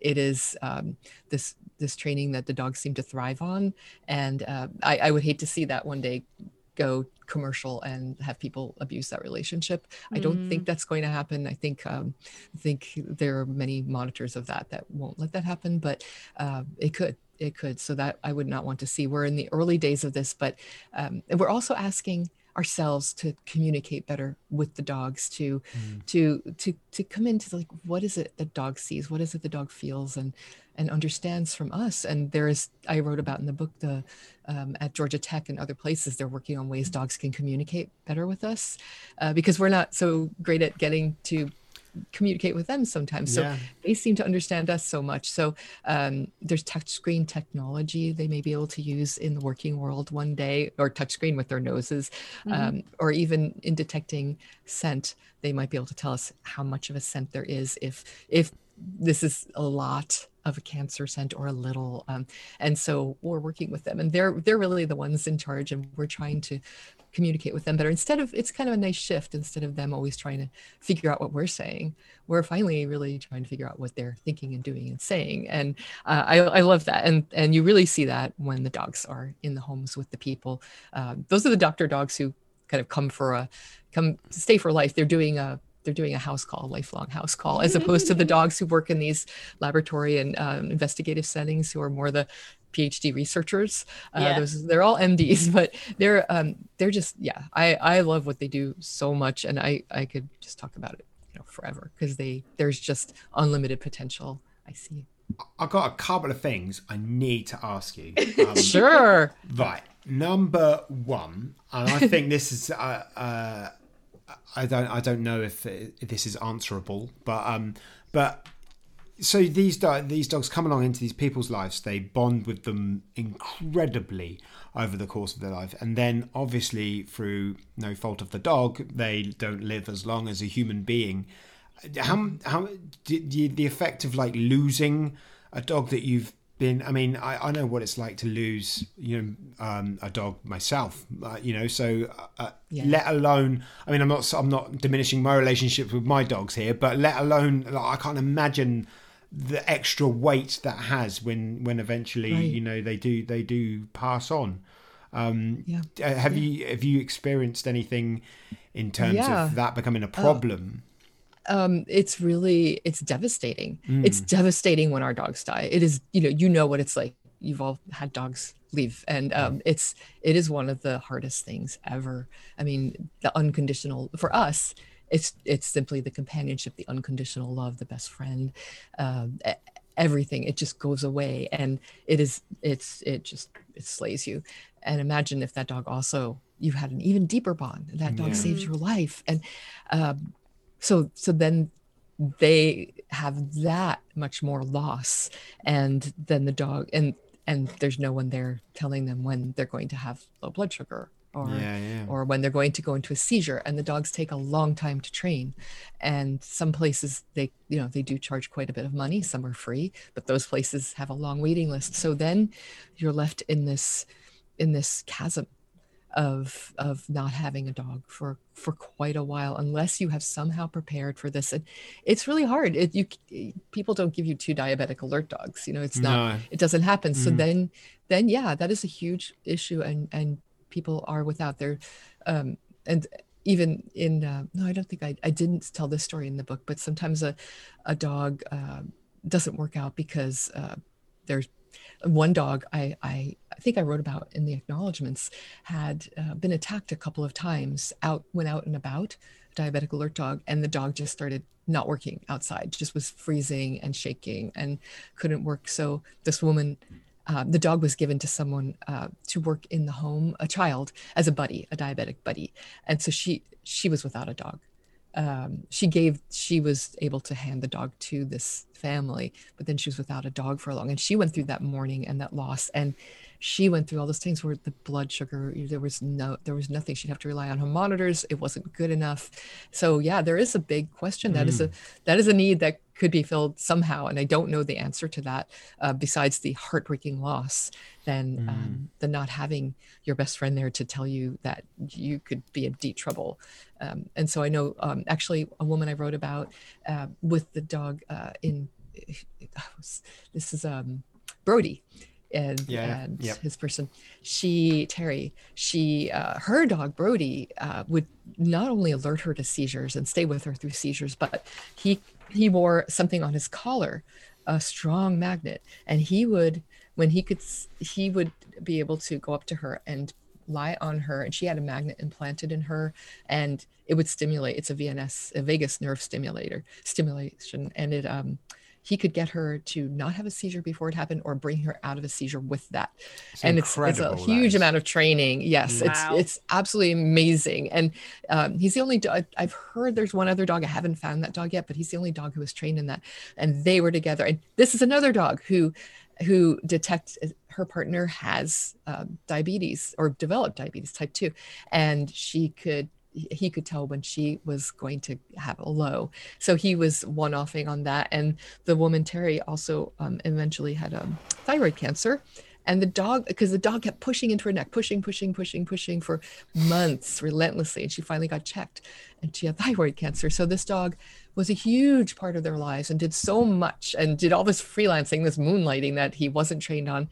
Um, and he died last year. He was the sweetest. Oh, I mean, okay. I was sad, super sad, because mm. I lost, spent some couple of days with him. Uh, but imagine their loss. And mm. she still doesn't have a dog. Um, it can take years to train a dog. Now she's, she's on, she's on the waiting list, but in the meantime, she, um, she was out and she took a fall. She, she had a seizure. No one was there to tell her she was going to have a seizure. So she's had to like be in her, her home more. And, yeah. uh, she, she broke, she broke a bunch of stuff on her face the last time. Um, and so, um, she's waiting because, you know, once you've had one of these dogs, it's really, you know, you going back to not having one. It's just, you you can't. So I, I hope that more people, uh, really good trainers that will work with, excuse me, with really good science and um, do, because there are, there are people out there who mean well, who are training diabetic alert dogs, for instance, but they're not training them rigorously. They're, they're, they're not so good, and mm. they'll charge money for them. And some yeah. people are out there. Mm. And that's something I, I always warn people about. It's like, you have to really do your homework. Don't just talk to that one person who got a dog and seems to be doing well. You've talked to a lot of people, ask about the training, uh, because some people, there are, there, There have been a well, it's like anything that... where there's where there's a demand, people can yeah. organizations can can see money in that and and rip people off, unfortunately. And you can see how uh, certainly in this country as well, that the waiting lists are very long for the um the reputable organizations, understandably, um and so people are desperate and they go elsewhere and they end up with dogs that aren't aren't trained yeah. to the same standards, and they pay a lot of money for them, yeah. and then yeah. you can't really, even if you know it's you can't rely on that, and um it, it can actually be uh, worse than not having a dog, because you think I'm okay, my dog didn't alert, and you're actually you know spinning yeah. into low blood sugar, about to have a seizure um yeah. you know across the street. So um, yeah so it's really, you have to be very, very careful. So I'm hoping really hope that more good organizations, more good trainers will be out there and and working hand in hand with science, with with the best training methods that are out there, and holding themselves to the highest standards, mm. and um and and having more of these dogs do this, because the dogs really like to work. The dogs, it's it's not a chore for them, and the dogs aren't always working. They they play. They get to cut out and be be just regular old dogs too, and they have play dates together with other working dogs, or they'll just go to the park. But the, this is a need that's really that that needs to be met. If if just these people, the lives that they enhance are so beautiful, and it's such mm. a it's a relationship that goes back and forth, because the dogs really get a lot out of it as well, mm. and they're they I mean they they really enjoy the job. The ones I've seen, the ones that I've been lucky enough to meet, and I've met many, are really de- dedicated to this, and um it is an it's a it's a market that really has a lot of room for expansion, um, for people to, to to train dogs on this. And and again, this isn't just for a mom and pop thing. This is aligning with the best scientific, the, the latest and greatest mm-hmm. um, recommendations for how to do this. But uh, there's a lot of room for growth, for sure. That, and you had another question. I yeah, that, I, I, sorry, I know we, we've we've gone over the hour mark, so sorry for keeping you a little bit on. But yeah, oh, that's fine. We would be remiss if we didn't mention um, COVID nineteen. I think, ah. um, but um, we had I can't remember who the clip was from. Was it Nat that you you played it to Kat actually on the podcast, didn't you? Of um, oh, was it one yeah, of our government was... ministers? I'm not sure. Yeah, one of our, uh, he was actually a health, one of the health advisors um, mm-hmm. for COVID nineteen, um, was uh, on a kind of um, news type show, you know, being asked. And he was quite dismissive about the potential um, effectiveness of using dogs, um, and which got my back up. Mm-hmm. mm-hmm. um, so... It would be great to uh, be able to sort of sell the wares of, of how these dogs could be used. I think, like you said earlier, people tend to think that you're you're there live with the dog. And sometimes you are, you know, but but um, other times they're used more like a lab, where Labrador, um, where you might take a swab and then send it off to the lab. Um, so, yeah, it was it was.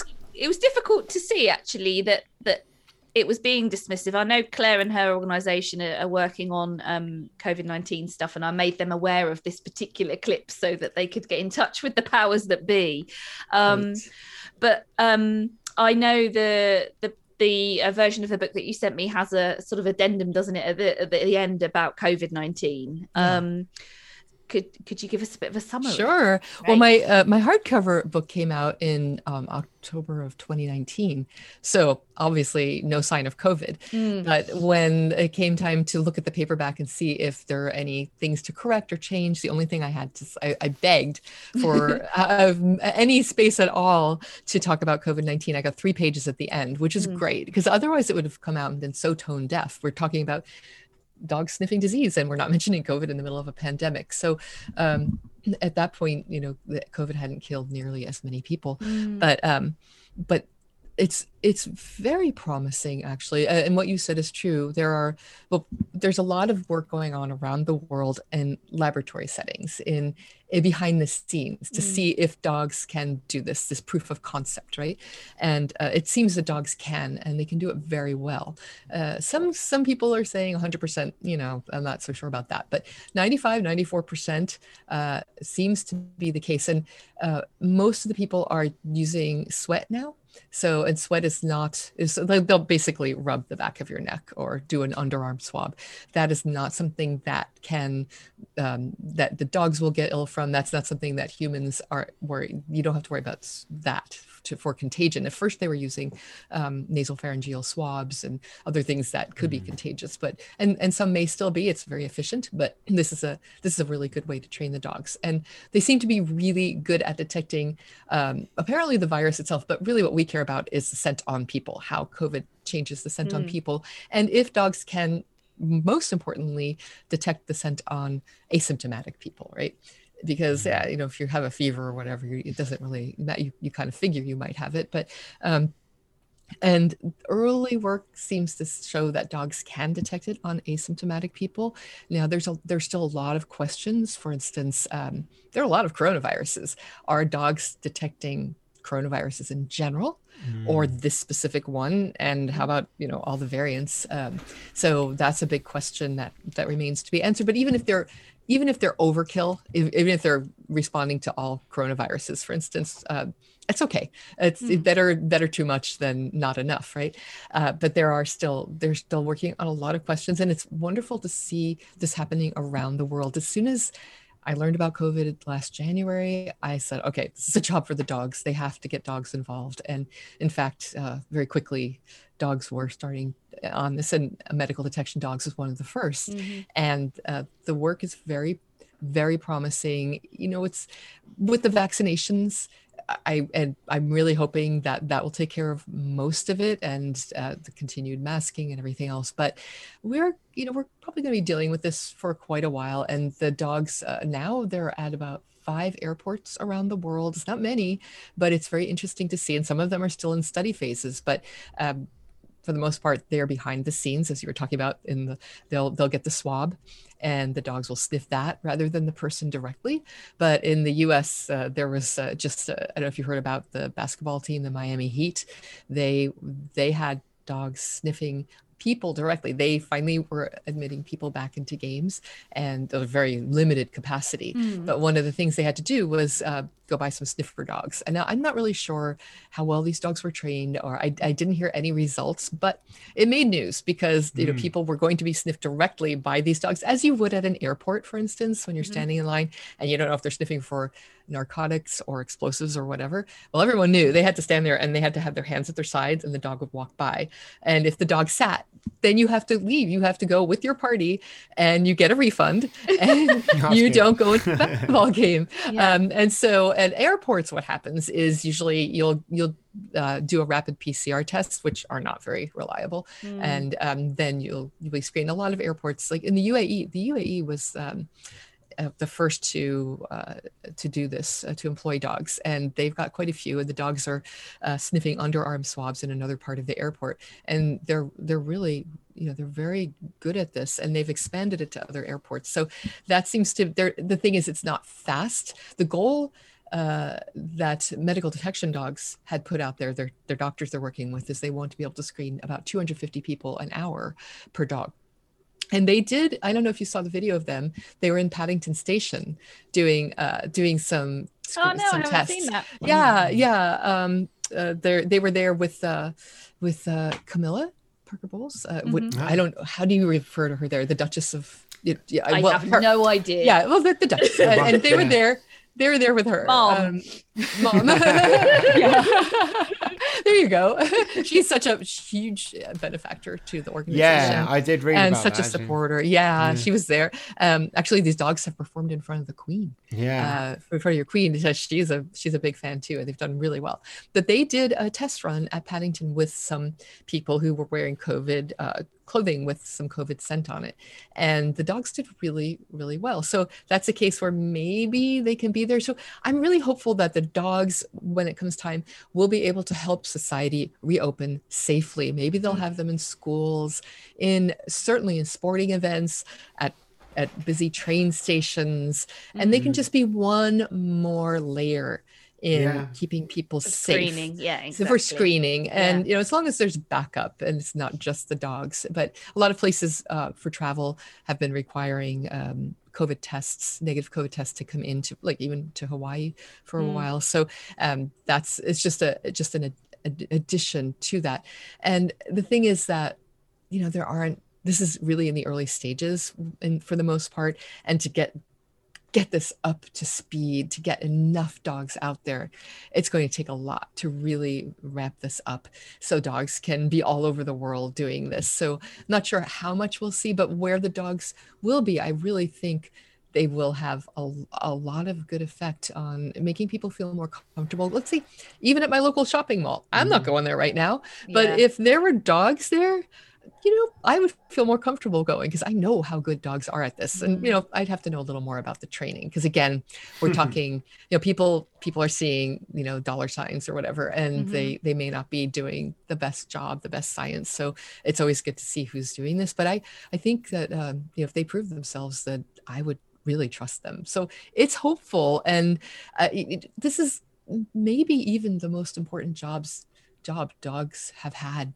ever, if they can help us get mm-hmm. through this and and help us feel safer and and reintroduce us to each other and to to the world and help the world become a safer place. I mean, wow, what a what a great legacy for the dogs, right? And so uh, that, that's the uh, next book sorted then, right? Well, I think people are going to be pretty tired about COVID. I'm not, I'm not going to be writing about it. I don't want to write a book about COVID. There will be plenty of other people writing books about COVID, but I do keep up with it on my Doctor Dogs news as best I can.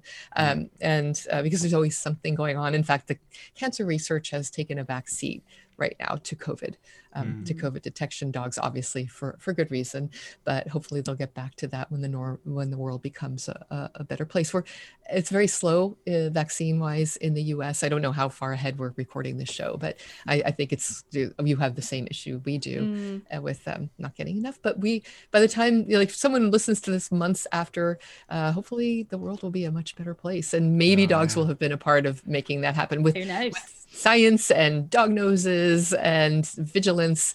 You know, we'd like to have our old world back, and yeah. we, we might. I can I can get down with that, definitely. Yeah, definitely. For sure. Well, look, thank you so much. It's a it's wonderful book. It's a wonderful, yeah. wonderful book. I I thank smashed you. Through it. Um, I sh- should have got me to do your audio book. I'd have been I'd have been through it in about three days.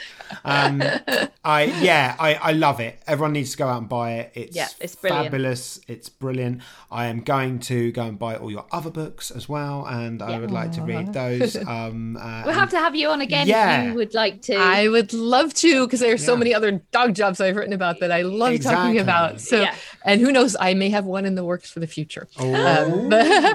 well, you know, but it involves travel, so you know, I'm sitting here now. um, but I love. It's been really fun being on with you guys. I've listened to your show now several times, and your energy oh. is absolutely contagious. So thank you. It's oh, been really, really fun being oh, here with you. World. Thank you so it's, much. It's thank been you. Great. Thank you. Uh, before you go, we do need a picture of us all, and I think the plastic nose should also oh, for um, sure. be in the photo. Not right. this though. Yeah, you can. Should I? Okay. You can yeah, do that if you want. You. Right. Three, two, one. Lovely. Right. Oh, that is great. It do you want really one good. On the side too? So like, I'm not some weirdo, just in case. Like, it's well, like... We're, we're weird anyway. It's weird. I'll, do, okay. I'll, I'll, I'll do another one. Hang on. on. You ready? One. One, two, three. Lovely. Okay. Thank you so much. Thank you. You've this been was a really star. Fun, you guys. Thank you. Thank you. Um, I'll let you, you know when it's um when it's up and coming. Yeah. Um, probably be some point over the weekend. Um, oh, but yeah, that fast. Yeah. yeah, he's really quick. Wow. Oh, yeah. That's great. Magic I can't wait. Whiz. And I get to listen to your earworm, right? And then that will be in my head yes. again. There you right. go. We'll swap earworms. Yay! Thank you guys so much, and no thanks problem. For staying up late for this in oh, California. Our early. Pleasure. All right. Have a lovely day. Bye bye. You too. All right. Guys. Speak to you bye soon. Bye. Maria. Bye. Thank you. Bye bye. Oh, you like dogs and I like dogs and you like dogs and yeah. Oh, we like dogs and I like dogs and you like dogs and yeah. We like dogs and I like dogs and I like dogs and yeah. Whoa, there. Yeah, mind blown. I could have again. Listened to her all night. Yeah. Uh what? Uh, just fabulous. Oh. I don't I don't know how I sometimes I sit and I'm listening to people and I'm just thinking I'm just in my little house in Southampton just talking to a New York Times best-selling author about dogs and science, all the things that I love. Um, And I just, I, I say it every time, just felt just incredibly humbled, incredibly, uh, just massive amounts of gratitude to everyone, everyone and anyone. Yeah. But Maria, what a fabulous interview. Thank um, you so much for coming on. And oh, she speaks so passionately, doesn't she? You can tell. You could really she's tell. So the passion involved there. in in all the stories. Well, you you can't not be. I mean, look how much we were moved by it, just reading the stories and then looking at the pictures. Imagine sitting down with those people and actually seeing the bond firsthand. It must oh. have been an amazing book to research. I um, yeah I, I again I probably need to, we, we need to have her on again. Uh, yeah, the, we do the three other books as well. Four other books. Three other books. Four I other books. I really want to go for Secret Service Dogs. Yeah, that's the one that I was, I was on. Yeah. One. So Maria, you've got to come on again. It's official. Yeah. Uh, yeah, yeah. And, and you can't absolutely can't say no, or we'll set Greg Wallace on you. And here he is. Because I hear him. He's knocking on the door now. Here he comes. Whoa! It's the Greg Wallace moment. Ooh. There he is, all buff, all lockdown buff.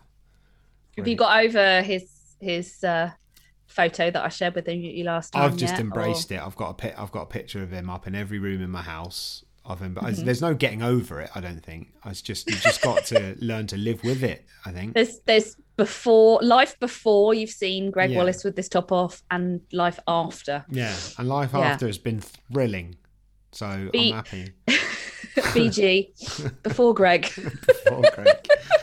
that's what we, that's what we're all going to talk about now. now. Uh, right, so uh, oh god, this was difficult. So many things to pick from, but um, the whole book is. A wow, isn't it really?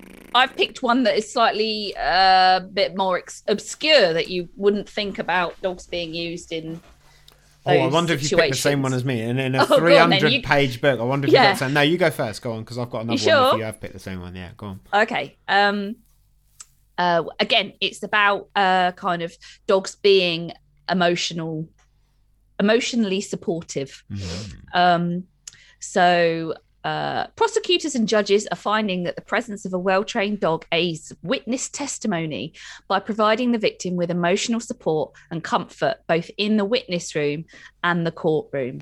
Success stories are beginning to emerge, demonstrating that the use of canines in the courtroom not only provides the victim with a more positive outcome, but also offers the victim a positive, life-changing experience. Nice. nice. I loved the fact, I loved the alliteration. Canines in the courtroom. Please make that show. Isn't that great? It's, it's lovely because it must be so like, I mean, bad enough that something bad has happened to you to for you to end up in court having to give evidence. But I was on the jury. I was. Have you ever done jury service? I have done jury service. Yeah. I found mm. it so scary. I fell I asleep.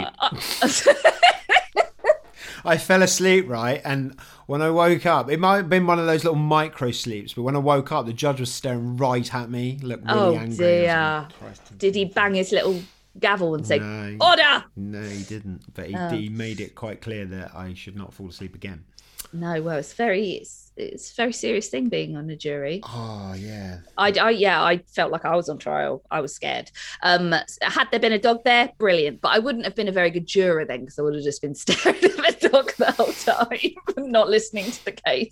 Yeah, yeah, it was, uh, yeah. I, I, I've always had a thing where, like, whenever you stick me in, like, some sort of classroom situation like that, my, my general reaction is just nod off. Um, huh. Yeah, so... Um, Yeah. I'll keep that in mind. That's why I never went to university.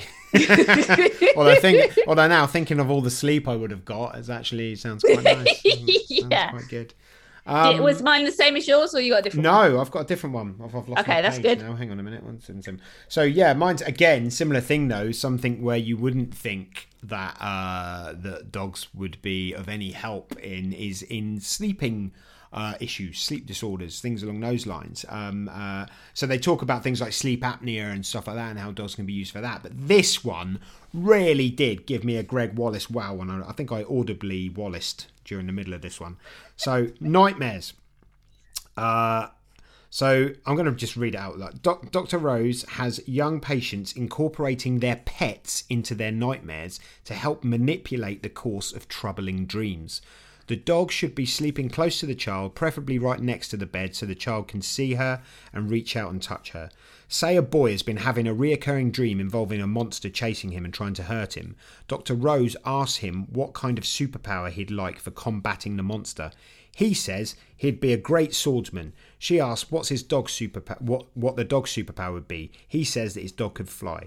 They devise a scenario where the next time he has this dream, he goes after the monster with his sword, knowing his dog is right beside him. And when it's time, he can grab hold of his dog and they can chase the monster away from a safe distance. She has the boy rehearse this in his head and write it down until it's ingrained. If the boy wakes up afterward, the dog is right there in real life. Even just having the dog there before sleep is grounding and reassuring for children with nightmares, she says. It's a more creative version of a technique called imagery rehearsal therapy, I R T. She often uses I R T with adults who have nightmares related to post-traumatic stress disorder, although she doesn't use dogs as partners. It's a way of breaking into lucid dreaming so the dreamer has an element of control and can help shape his or her actions in the dream. I just... Wow. How cool is that? First of all, just how cool is it that someone thought of it? There, there's a good bit here. Um, it's in my notes for the interview. I don't know where. Oh, let's have a look if I can go back. There's a, a really interesting bit. Sorry. Yeah, Boris Levinson in the nineteen sixties. He did a presentation. So he was a psychologist. Did a presentation to the American Psychological Association um, describing how he'd noticed that his dog, because his dog came to work with him, his dog Jingles had a quite a dramatic effect on the patients. Um, and I think ah. what they were talking about, I'm trying to remember here, was that they would be more open to talking when the dog was around. Um, yeah. Kind of alluding to what you were saying a minute ago. Um, but it was just laughed out the room. Um, you know, everyone was like, what's this guy talking about? And then here we go, you know, however many years later, and someone yeah. has come up with this idea, Doctor Rose. I don't know if she came up with the idea, but um, just... Awesome. I'm I'm fascinated by the dog part, but also the fact that you can influence your dreams so much. Oh, how you, cool is that? Have you ever seen a film called Waking Life? Uh, no. It's a bit. Uh, it's quite heady and it's kind of half animated, half real. They they do a thing called stereoscoping, I think it is, where you, where they uh, they draw over the cells of the film, so it's like. Oh yeah, yeah, it's yeah. Really cool. Um. Uh. Like the Take On Me video. Like the Take On Me video, exactly. Like Me. It is, it is quite, in fairness, it is yeah. quite like that. It's, it has different styles as the film goes on, but it's all about lucid dreaming. And I watched that film at a very um, susceptible age, shall we say, in my life. And then I went on a mission for about six months to try and lucid dream. And I got to the point where I could become aware I was in the dream. So when I was, you know, you do it accidentally sometimes, don't you? Well, I got to the point where I could actually, like, it, it I had a reoccurring dream at the time. This is a bit of a long conversation, but I had this reoccurring dream, kind of a, not a nightmare, an uncomfortable dream. And if I was having that dream, I could be quite lucid within it. So I could, I could catch myself like going down. So the dream was all about me going back to school, um, but during an alien invasion. Wow. Right? And it got quite scary towards the end of the dream, but yeah. I used to be able to catch myself in the middle, and rather than going in one direction, I'd go the other direction, and then I would be able to sort of almost talk myself out and wake myself out of it. But wow. yeah, there you, if you look into lucid dreaming, there's loads of uh, weird and wacky things that people that people do with it. Some people control their, like, or claim to be able to really control their dreams and be able to have the dream they want and fly around and do all of this sort of stuff. Mm, so, it. Yeah, mm. yeah. I don't know how scientific any of it is, but it definitely, definitely worked for me. I can say that one hundred percent. Um, yeah. That I, I got to the point where you need, what you need to do is you need to find, God, here we go, Steve. Here comes Steve again. Uh, don't complain to me if this turns out to be complete bunk.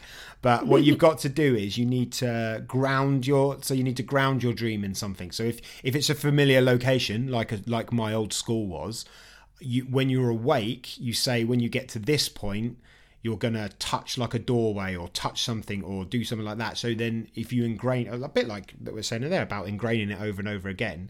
Yeah. When you get to that point of the dream, you can suddenly just become conscious that you're sort of in it, which wow. is very bizarre. So I guess that in this example, the dog becomes the, the grounder. Yeah, yeah. And that makes me feel a little bit better because it actually does sound a bit like... Yeah. Rather than I'm just going down Woo Town. God damn. Yeah. Woo Town, ticket for woo, one. Woo, someone woo. Call the cops. There's a woo woo. Yeah, but yeah, it's the thing. Here you go. Science says. Yeah. Science says. Science backs me up. Um, yeah. They were good Gregs. Double Gregging. That was a double yeah. Gregging. Um, can he, can he get buffer for next week? I don't think he can. No. I wonder. Um, if... Most people that do these things then then give up, don't they? Yeah. And end up fat. Yeah. So, or, or back to the way they were. Yeah. So we'll see. We'll see if he can keep it up. We'll see if he can keep it up. I feel like you're talking to me there. No, not at all. No, not at all. It's like throwing a challenge down. How how long can you noom for, Steve? I'll tell you. I'll tell you how long until the pubs are open. That's how long I can do it. Yeah, for. yeah, true. true. Right. Okay. Shall we? Well, um, we have again. We've had a bumper bag of questions, so let's yeah, move really on have. to our questions sections. Okay. Question sections. My poet. Question seconds. Poet. I didn't know it. Question. Question. Question. Question. Questions. Questions. Questions. I love this bit. Yeah, I'm I'm really enjoying Get this. Get to hear now. From people. Getting some inventive questions as well. Yeah, yeah. Um, um, okay, let's go for it. So, uh, Michelle mm-hmm. uh, Yelsnell, I hope I've said that correctly, Michelle. Mm-hmm. She has asked, "What's your what's been your favourite lockdown walk?" She's got a lovely golf course where she can walk um, her doggy Stan. She's got uh, a golf who, course. Well, she owns one. She she doesn't say, yeah, she says at the golf course, not at ah, my golf course. So um, I was going to say, I'll be, I'll be giving her a shout. I'll take my dog down there. It sounds lovely. Yeah. um, apparently Stan likes uh, duck poo for snacks. Stan is, I know Stan. Stan is lovely. Ah, He's a what, lovely what, um, so what does Stan uh, look like? Uh, actually, Michelle's partner owns, uh, here's a little shout out for you. I think it's called Roots Street Food. They're a vegan. Oh, really? Really? Oh, is that them? Yeah, and oh Ooh, my yeah. God, if you live anywhere around the sort of like Hampshire, well, I think they're based in Fareham, um, but oh, oh, oh, strike me down. Amazing, yeah. Cool. Cool. We were yeah. going to do that for your birthday, weren't we? But then COVID yeah. broke everything. Yeah, I've got mm. my second COVID birthday coming up by the looks of it. Anyway, mm. hey, hey, hey, problems. Hey, hey, hey. It's my way. Um, But anyway, so uh, favourite lockdown walk. Uh, well, well, well, well, well. Um, my favourite lockdown walk is is also my favourite walk. Mm-hmm. Uh, so I got I got the field. All the dogs get to go off there. That's great. Um, but I've got a wildlife trust nature reserve just down the road called Swanwick Lakes, and I can walk down there um, and go sort of through fields and woodland, and um, it's about I don't know three and a half, four miles. To do the round trip. It's a really nice walk. Mm. Um, and I, I did it for the first time the other day because we kind of avoid that because it's so boggy. Yeah. It's one of those walks where you have to choose when you do it, you know. Um, but it's, it's such a lovely spring walk as well because you get all the different plants coming up in the different habitats. Um, it's beautiful down there, isn't it? It's, it's, I love it. It used to be an old quarry. Uh, yeah, well, it's linked to the brickworks. Ah. So they used to excavate the, the clay for the bricks, which is why the lakes were uh, built, ah. excavated. I've been down there for dips. years. Yeah, we should go down there. I've been down there for donkey jonks. Yeah, I should think last time I was down there, I had huge cows just wandering around. Yeah, that conservation grazing. Big old horns on them. Mm. Quite scary. Don't like cows. Unpredictable. Oh. I mean, I've got nothing against them. I'm not going out like purposefully to, you know, well, they're big, aren't shower they? Them or anything. Big. But yeah, if you just come across one of them and they got those big old yeah. horns, you're a bit like, hello. They, they, usually, they usually got quite a few friends. You don't usually come across one. Yeah, player, do you? exactly, exactly, and that's what you got to watch out for. They yeah. they, they bunch together. They do.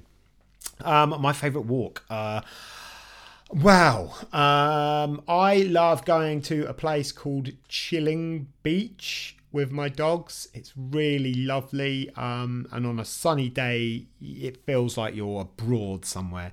It's got um, big cliffs up one side. I say big cliffs, you know, Englishy size size cliffs, um, hills. Didn't I don't Scoobs know. nearly kill himself jumping off? He did one jump of them off once. one of those one day. Yeah, idiot, absolute idiot. I've never, I've never run so fast in all my life. I swear to God, it just I, I was like, where's he got? Like, and I just looked over the edge, and he's. down, like quite a way down on the beach, looking at me, just wagging his tail. And I'm looking down and I'm like, how did he get down? I, there's no... He must have kind of s- sort of scraped his way down. He, I, he couldn't have jumped down. He couldn't have. It's that high. You yeah. know, I'm, I'm not joking. I'm talking thirty foot, something like that. Maybe he had a really good kind of go limp reflex and he just flopped down. Well, I was you know, convinced like, I, that he would be injured in some way, shape or form. Yeah. But the problem was, for me to get down to the beach was about half a mile in the other direction because the cliff yeah. gradually goes down, down, down. To get down to, isn't there? So yeah. I sprinted, sprinted down there, then sprinted back to where he was because he didn't come and meet me because, you know, um, I just told Corinne to wait at the top of the cliff, like, just keep him there. And he was fine. I just, I just and I, I looked up at the cliff and there weren't any scrapey, scratchy marks or... I just, oh God, my heart just... It... Did he have um, some little red shiny shoes on? No. But it would have helped. It would have made more sense if he had have had them on. Um, yeah, he could just be tra- teleporting. Yeah. But I'd forgotten about that trauma, so thanks for... Uh... Oh, I'm so sorry. no, no, no. Yeah, uh, it, trauma can be a funny story once you know everyone's okay. Yeah, what is it? Um, comedy is tragedy plus time or something, isn't it? yeah. Um Yeah, so that's one of my favourite walks. It's, it's lovely. It's beautiful. Um, and when the tide's out, I, I was taking peaches down there about six o'clock in the morning. Um, but I also, I just wanted to, my, my the walk that I go to probably most other than the field that I use um, is uh, the airfield. I've mentioned it before on this podcast, I think. And because it got a bit muddy recently, I've been exploring, and Peaches Recall is really good now. She's been brilliant. We've been exploring like the inner, like the hidden little paths around it. And I found, Ooh. I found the other day, like an expanse of open field within the airfield that I didn't even know was there. And I've been using this place for years yeah. and years. So yeah, that's been exciting as well. But yeah, obviously we can't can't go that many places. I've been taking my dogs to meet my mum and dad on little walks, which is always nice as well. So oh, that's, that's been nice. Quite nice. And Peach has been very good, very good on them. Oh, no, good. no, no pulling my arm out of my socket for a squirrel. Good bear, good bear. yeah. yeah, yeah, good question. Yeah, very good question. Thanks, Michelle. Uh, okay, next one is from Catherine Sains. She says, what are your favourite tricks or behaviours to teach that make living with your dog easier? Uh, she says she's quite new to dog training. Recently had to teach a hand touch and a retrieve as part of a course I was doing, and it's revolutionised my life. Now when my mm. spaniel steals my socks, he brings them back. Hey. And I have a way to move him around that doesn't involve pulling his collar. Big wins. I remember I when trip. I learned hand touches for the first time, and it is one of those real, like, wow, sort of like moments. Yeah, yeah, and he, yeah, that was good. Oh, I don't know. What do you think? Uh, I think probably mine is um, uh, how I teach my dogs to walk towards me and put their own head through their harness. Yeah, yeah, that's a cool. So it, uh, basically, when I get the dogs ready for their walk, I just hold the corresponding harness out in front of me, and then the right dog comes and puts their head through it, and then I clip it up. That's, That's cool. done. Oh, I, I mean, need a video of that. Yeah, they're they're all pretty good. Um, Fish is sometimes a bit too overexcited and is just wiggling around too much, so you have to kind of hold him a little bit. Um, and Jack is so keen to go on a walk that he tries to stick his head through everyone's harness, even if he's wearing one. So, um, oh, you know, him. It's not perfect, but it's a lot better than me having to go to them. I saw his haircut. He looked good. I thought he looked good. Yeah, it's, it's not close up. It doesn't.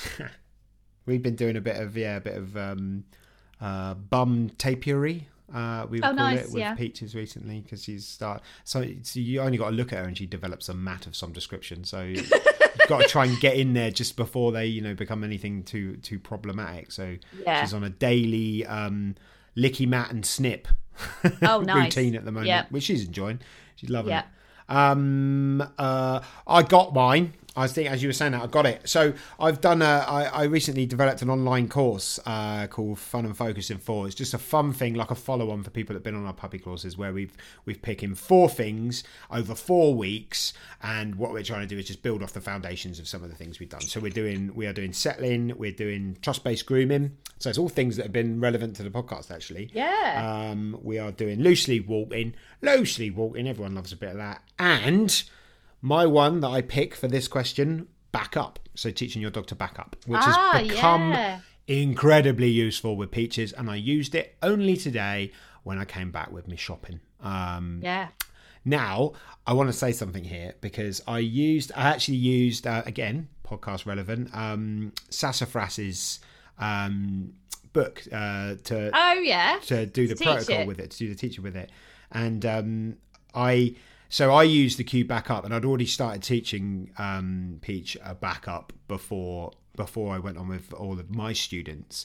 But in Sassafras's book, she says, rather than saying the cue back up, to do beep, beep, beep instead, which I think is just adorable. So all yeah. of our all of our um, all of our students now are doing beep, beep. I'm getting all these amazing WhatsApp videos of them just going beep, beep, and their dogs walking backwards, which is just oh, that's great, amazing. Yeah, I use that one as well. It's great.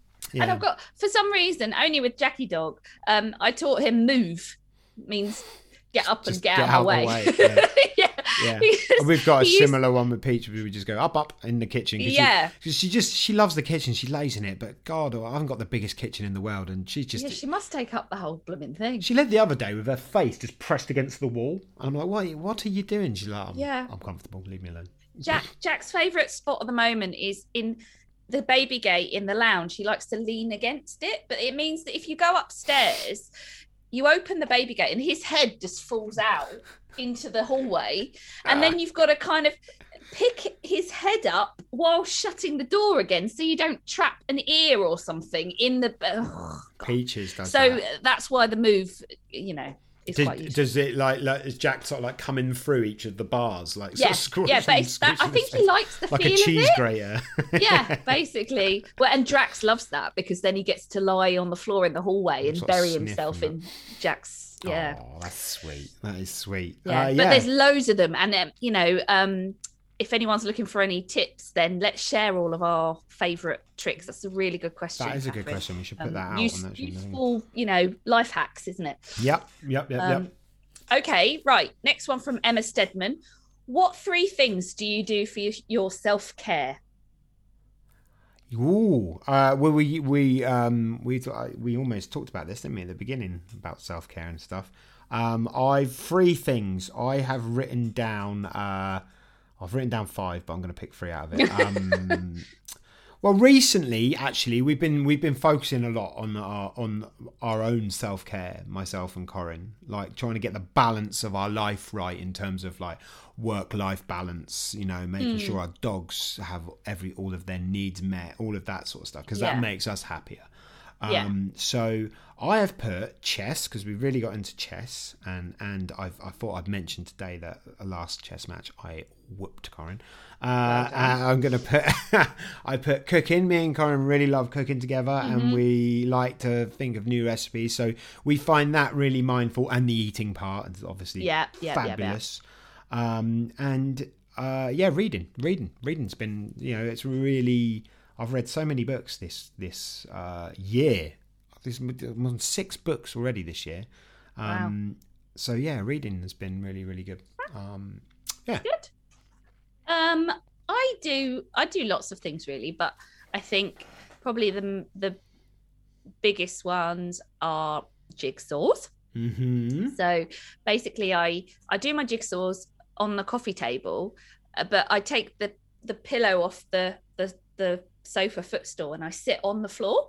So I sit cross-legged in front of the coffee table and I do my jigsaw in front of the fire.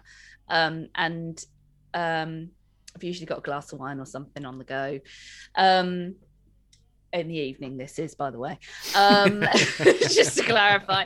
And, and then because I'm on the floor, all the dogs can come and lie around me and on me. And so I'm just basically surrounded by cushions and dogs and doing a jigsaw. And that makes me very, very happy. Nice. Um, Sounds so nice. jigs- jigsaws is one. Um, uh, walking my dogs. So just watching my dogs mm. is is two. Um, and, uh, well, can I just say watching animals? Because I love watching the bird feeder. I could do that for hours. Um, and then uh, a bath. I do like a bath. Oh, lovely bath time. Lovely, lovely bath. Yeah, that's yeah.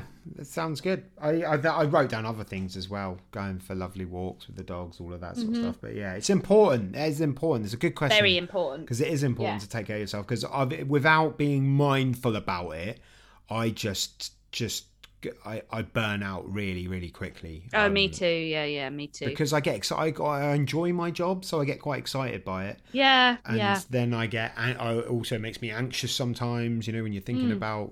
You know, client cases and things, and and yeah, so um, you've got to you got to do it. And I think um, we, we I didn't just now. I'm, I mean, I'm forty-two now, and I think now about now we're just getting the balance right. But that is in the middle of a pandemic, so it does make life yeah, I know. a little bit easier. Not... Yeah. I don't know. Yeah. I don't know. I don't know if it makes it easier or worse. I don't know. Then I think there's this it's base different. level of sort of anxiety that everyone has. Yeah. I'm going to be in the next set of uh, people for the vaccine, I think. I heard today. I think they're doing oh, really? over forties next. So I'm, oh. I'm being all old and decrepit. I'm going to get I'm going to get anti-vidded. You know? Wow. Yeah. Yeah. Well, what a good question. I like that. It was a very, very good question. Yes. Um, okay, we've got a few more, so let's get through these. Uh, blah, blah, blah. Uh, Kelly uh, Horsepole asks, what's something you've learned or been reminded of recently uh, to do with dog training? Oh, I know this. Um, so uh, we did um, Peter Gilgen's webinar the other day. Oh, did um, you? He was great. It was brilliant. Yeah. If anyone was it the er- errorless work? The errorless learning, learning one. Yeah. one. Yep. It was um, full of fantastic videos and slides, and, and, and Peter Gilgen was just brilliant. Very. He's a hands. He's an animated hands man. I'm an animated hands man. Yeah. I, I love him even more. Um, but uh, he was saying when um, when things aren't going. Or, or when you don't think that your your animal that you're working with is into doing any sort of training, to have what he called a relate moment, um, which is basically just sort of like you're just trying to check, do they still want to hang around with me? If they do, you know, maybe you do like a little bit of cuddling, maybe you just sit with them and watch the world go by or something like that, just to, you know, bring it all, bring everything down and relax everything. So I've been doing relate moments um, out on my dog walks with my doggy. So oh, just nice. Every now and again, we just sort of stop, sit down. I see if they'll come to me, first of all, just to check if they like me. Um, and they do. And they sit next to me and we have a little cuddle and we just sort of sit. And I was um, I was doing it with Peach today and she was sort of air scenting something. So I'm kind of talking to her, what do you smell? I even joined in. I was like, yeah, with her like that. And she seemed to be really, she seemed to really appreciate that I joined in with the sniffing. I could just see Aww, it in her eyes. That's and good. Yeah, it's, I I think it's really made a difference. Um, yeah, it really, really has. Um, so yeah, that's been something that I've learned recently that um that I've implemented. I think. Uh, do you remember Big K saying, uh, "Be intentional but not intense"? Mm-hmm. I love that, and I think we can sometimes get a bit intense when we're trying to train something. Yeah, or we're trying to work on something. So having moments like that where you just chill for a bit, yeah, yeah, just be uh, yeah. is really important. Um, what have I been reminded of? Uh, my friend Linda Ryan, who's a brilliant behaviourist, um, did uh, put up a video about um consent-based handling, and I've been meaning to put together my vet kit for my dogs mm. for ages, and I just haven't. So, so I did.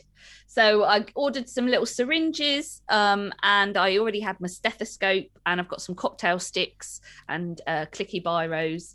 And every day I've just been doing um, a couple of minutes with each of the dogs, doing pretend injections uh, or pretend listening to their heart, um, which is just fun. Something we've different. been we've been doing a similar thing. Um, uh, I think Corinne, but it's probably inspired by you, I should imagine. Um, yeah, yeah, um, yeah. So it's, it's quite simple things to do, isn't they? But make a big yeah. difference in the in the in the long exactly, run. Exactly, exactly. Yeah. Another good question. Yeah, very good question, Kelly. Good question. Okay, right. Uh, Keris asks, "What behaviour have you accidentally captured, and your dog has learnt it super quick, so you have to reboot?" I didn't reboot it, but um, recently we've taught. Um, I don't know if anyone's ever seen the film Happy Gilmore, but we uh, we oh, taught love Penny that film. to tap dance. Because she, she, when she gets excited, her little feet tippy tap, and, yeah. and I'm trying to get her to do it on the cue tap tap taparoo. Um, so yeah, I'm not gonna I'm not gonna reboot it. But yeah, it, it was totally captured. She was just sat on top of a bench in in our field one day, and she's just there because I was walking towards her, just tippy tapping her feet. So yeah. yeah, so we just started marking it and, and capturing it. It's adorable. Oh, tap tap taparoo, taparoo. Love it! Can't wait to see that end result. Yeah, I'll try um, and record it. What have I done? Uh, I've just made loads of sort of stupid mistakes when I'm not paying attention, and then ended up reinforcing something I really didn't want to. Mm. Um, Gru is so rude around food; it's unbelievable. Uh, but I've obviously I've reinforced it. So his way of saying, "Can I have a bit of that, please?" is to come right up to you and stare at you and go. And honestly, anyone anyone that didn't know him or know me would be like, "Oh my god, look at that dog! He's so aggressive." And it's like, no, he's that. He thinks that's the way to ask for something. Um, also, uh, when I first, very first started out, there was this ridiculous notion that if you taught a dog to bark, you could then tell them to be quiet. Oh, yeah. Oh, I've, I've fallen down that trap. Yeah. yeah. Why did I do that? I did that with Jack, and he hasn't shut up since. Yeah. That's one. So, that, that's called learning the hard way. Yeah, yeah. uh, yeah, so, so, yeah, just silly things. Um, I think I saw the moment that my it was Rocco I, I think I saw the moment that Rocco worked out, hang on a minute, when I bark I get treats. I think I saw I think yeah. I saw the light bulb moment go off yeah. in his brain, and I remember thinking, oh crap. yeah, yeah. And I, it's obviously me and my dogs, but Fish's way of waking us up because he needs a wee in the middle of the night is to stand by the baby gate looking where he needs to go and just go like The Ring, you know, it's like that kind of, or no, The Grudge. It is The Grudge. Got a little, which is great in the middle of the night in the dark. Are you a light insight sleeper? Into my life. Yeah, I am. Though, oh, well, that's but... good news then. Yeah. Right. Uh, two more. Thank you, Keris. Very good question. Two um, more. Ooh. Yeah, two more. Go so, um, this is tough. This one. I don't okay. think we're going to be able to answer this one. Ali Stickler asks, which five dog people would you have round your dinner table to discuss dog behaviour? I, do you know what? I jotted down an answer to this one already when I saw it. Cause I okay, go on, then you go, because I, I, I'm I taking I'm taking this from the perspective of this is who I would choose this week. Next week it would be different. Yeah. Uh, but just because of things I've been reading, recent events, that sort of thing. So I have yeah. put uh, Susan Friedman. I think she would always be there. Oh yeah. Uh, Ken Ramirez. Um, yeah. I've put Steve Mann because I think it'd be a giggle. Um, yeah. Uh, uh, Melissa. Um, oh, got to have yeah. Melissa in there, haven't you? Um, I've also put Tamsin from our Yay! last off-the-shelf one, and I did put in brackets Nat, but then I realised that you'd probably be there anyway. So um, yeah, I think I'll just come to yours because that sounds great. But um, can we do... add in um, oh, either Jean Donaldson or Patricia McConnell? Yeah, you see, they they were on my they, they, they would be there. So yeah, it's going to have to be. Yeah. They're going to have to come. Uh, they're going to have to come as well. I mean, ev- everyone we've had on the podcast, really. Yeah, that's why I was the, the caveat of that. Just this week, if I had to quickly just throw some names out, but yeah. you know, I, you know, don't want to offend anyone. Probably, probably most of them won't want to come to my dinner party anyway. So. Could be a virtual one. Could be a virtual one. There you go. There you go. There's something we could do, isn't it? Right. Yeah. Go on, then. You can you can come to my dinner party. It's a very good question and a tricky one to answer. So I'm going to cop out and say I'll just go to Steve's dinner. um, okay. Last one. Uh, I'm going to do a sort of a very quick answer that. I oh, is this the one that I've? Is this is this Diana? Is it? Nope. Oh, so there is one. There's going to be one more. Oh, there's one on Patreon, isn't there? So Kelly just asked about um, our thoughts on Nando Brown's post. Oh, and okay. all I will say is that um, uh, you do you, I'll do me, and let's not use Facebook as a way of you educating, really. You say potato, I'll say potato. Yeah. yeah. You say potato, I'll say potato. Um, uh, yeah, uh, I'll say agree with some of it, disagree with some of it. There you go. That's the that's as yeah. far as I'll go with that, I think. Um, right, I've got a question for you here. This is from um, Diana, who is a patron. Yeah. Um, I watched Nat's webinar on the Dog Training College uh, about oh, trauma and Drax, as I'm a long-time Drax fan. It Yay. was very interesting, but due to some technical issues, we couldn't ask any questions, so I thought I'd yeah. ask it here. I was just wondering if Drax is still on meds, and if you think he'll need... He'll... he'll oh, sorry. My phone just turned off. Uh, I was wondering if Drax is still on meds, and if you think he'll he'll be going to need medication for all his life. Thank you. Oh, she said, thank yeah. you. Really admire the work you do with him. Oh, bless you. I did see your name come up, actually.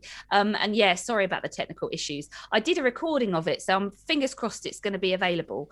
Um, yes, he is still on meds. Um, he's on uh, fluoxetine and gabapentin. And I don't, I honestly don't know if he will be on them for the rest of his life. Um, uh, it's it depends on him. Um, I I.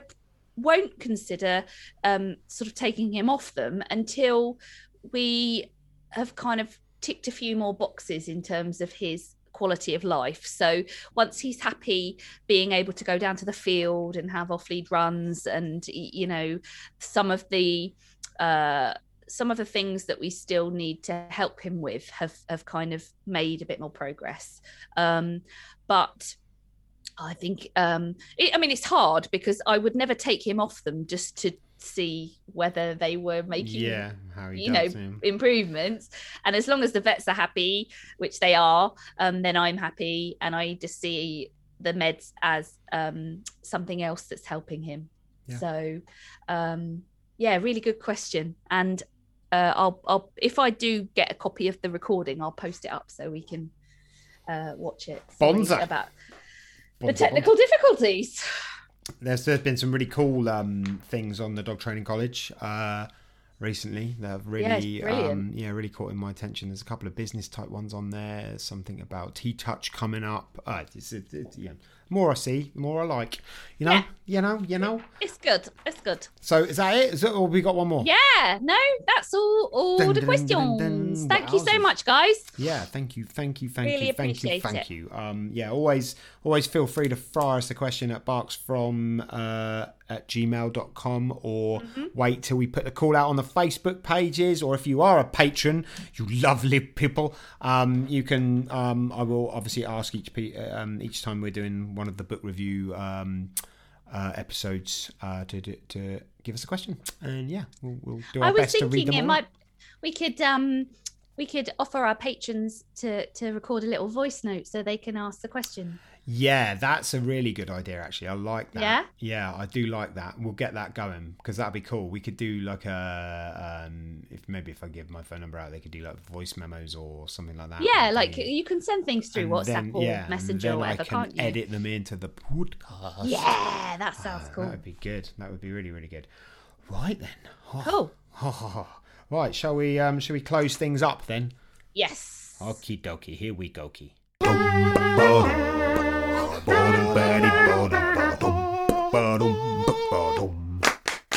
Well, here we are again at the end. At the well end. Well done for getting to the end. At the end of the... Da, da. We're always doing these in the evening now. And I, all, I, I just get so hungry. The road. Yeah, no. Oh, hopefully mine's in the oven. You're singing. Singing along. Oh, well, is it singing? It is singing. Mm. That's definitely classed as singing. Mm. Oh, so... um. Do right before before Nat's Comedy Corner, which I still haven't criminally haven't done a jingle for yet, but maybe oh, for God's maybe sake. By the time this comes out, um, uh, uh, I will have got off my derriere. Just put some canned laughter. Just stick some. It's got to be canned laughter. laughter up to a crescendo. Right, and I've got I've got like a little tumbleweed. I've got like a little praise of dogs thing, but a little thing okay. that I, I just I just. marked in the book in in uh, will you Dogs. Read yours out, and it'll be really nice and sincere, and then I'll tell a really and we'll bad end joke. Up on a joke. Yeah, okay. Right, just to uh, ruin the moment. Okay. Anyone who has ever loved a dog treasures the incomparable bond, the best friend who's there through hard times, the understanding listener who doesn't judge, the fun soul who brings smiles and laughter, and most of all, the unconditional love. A term you've come across a few times already in this book, which I think we actually talked about a few times in Me Unconditional mm. Love. Um, writer Edith Wharton put it succinctly in one of her lyrical epigrams in the Yale Review in nineteen twenty. So I had to look up what an epigram is. But tiny, tiny, tiny little band. But here we go. Is it like a haiku? But it's tiny. Shorter. It's tiny, but I love tiny. it. It's tiny. All right, here we go. My little dog, a heartbeat at my feet. Something oh, like that. That, that fish is at my feet at the moment. Oh. He is a little heartbeat at my feet. My little dog. Penny rested her chin on my feet. At my feet. Oh, baby. I'll give him a kiss for me. Oh. Can you get the noise? Yeah, just about. That's a big snob. That's a big fish snob, that is. COVID, COVID secure. um, Come on then. Okay, well, that was lovely. Um, uh, let me just uh, lower the tone slightly here. I mean, there's loads that I could read, but I'm just going to go with a quite sort of disparaging joke. Hang on, let, let me get my fake laugh ready. Okay. What do you call a veterinarian who only who can only treat one species? Uh, I don't know. A doctor. That is good. I like it. Oh yeah? My God, I love it. Because of people. Sorry, I didn't mean to sound know, so surprised human. That I'd liked it then. Yeah, oh. It was great. That would. It's that's quite rude one. To doctors, though, isn't it? Is it? A bit I rude mean, to doctors, isn't it? But you know. Sorry to any doctors re- uh, listening. Yeah. Sorry to Doctor Dogs. Sorry to Doctor Dogs. Um, uh, one more. Oh, uh, go on. I don't think vets should be called doctors. They should be called dog. But of course. That's um, that is. And on that note, fans. Oh, we're going to have to say goodbye. Um, Mic drop. Thank you, everyone. Um, I, I was really looking forward to this episode. It didn't, didn't disappoint. Um, no way. Uh, more amazing things on the horizon. Um, some fabulous, fabulous books, fabulous, fabulous off-the-shelf episodes um, being booked up as we speak, bookshelvers. Yep. Um, a massive thank you to everyone. Go to our Patreon page. Um, uh, I, can't, I can't remember the Patreon address. Um, I'll, I'll, you know it by oh, now. Oh, well, I did that pinned post. Or oh, there's a pinned Facebook, post. If you go to our Facebook page now, there's a pinned post with all the links you need of different ways to listen and the Patreon page. Ah, if you want to, uh, you know, give us a podcast hug or uh, buy us a podcast pint.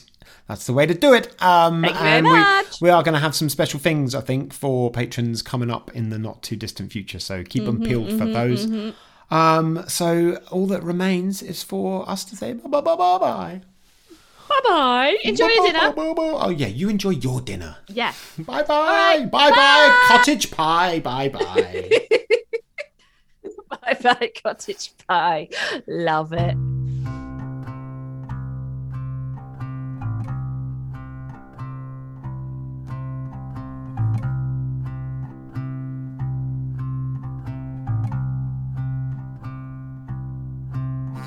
Atoms collide, ourselves divide, just like they've always done.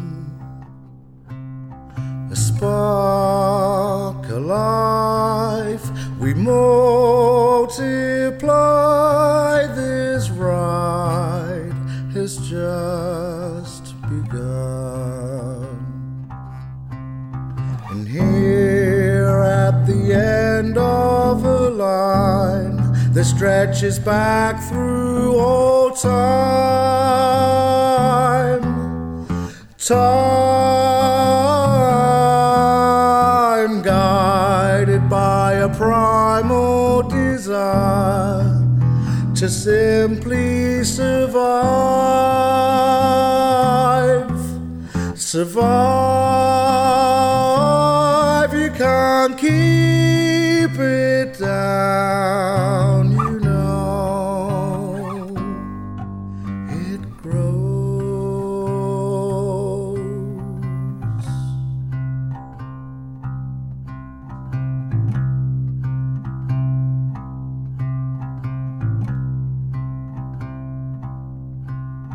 For feed, for seed, our genes compete, this war is never won. Numbers increase for reason and as one, we're strong, and where our position exists, it's our duty to persist, resist, and fight and defend till the end. Another's right to all this, this bliss, a wish, a kiss. You can't keep me down, you know, and I can't keep you down. And it won't be kept down, we know. It grows.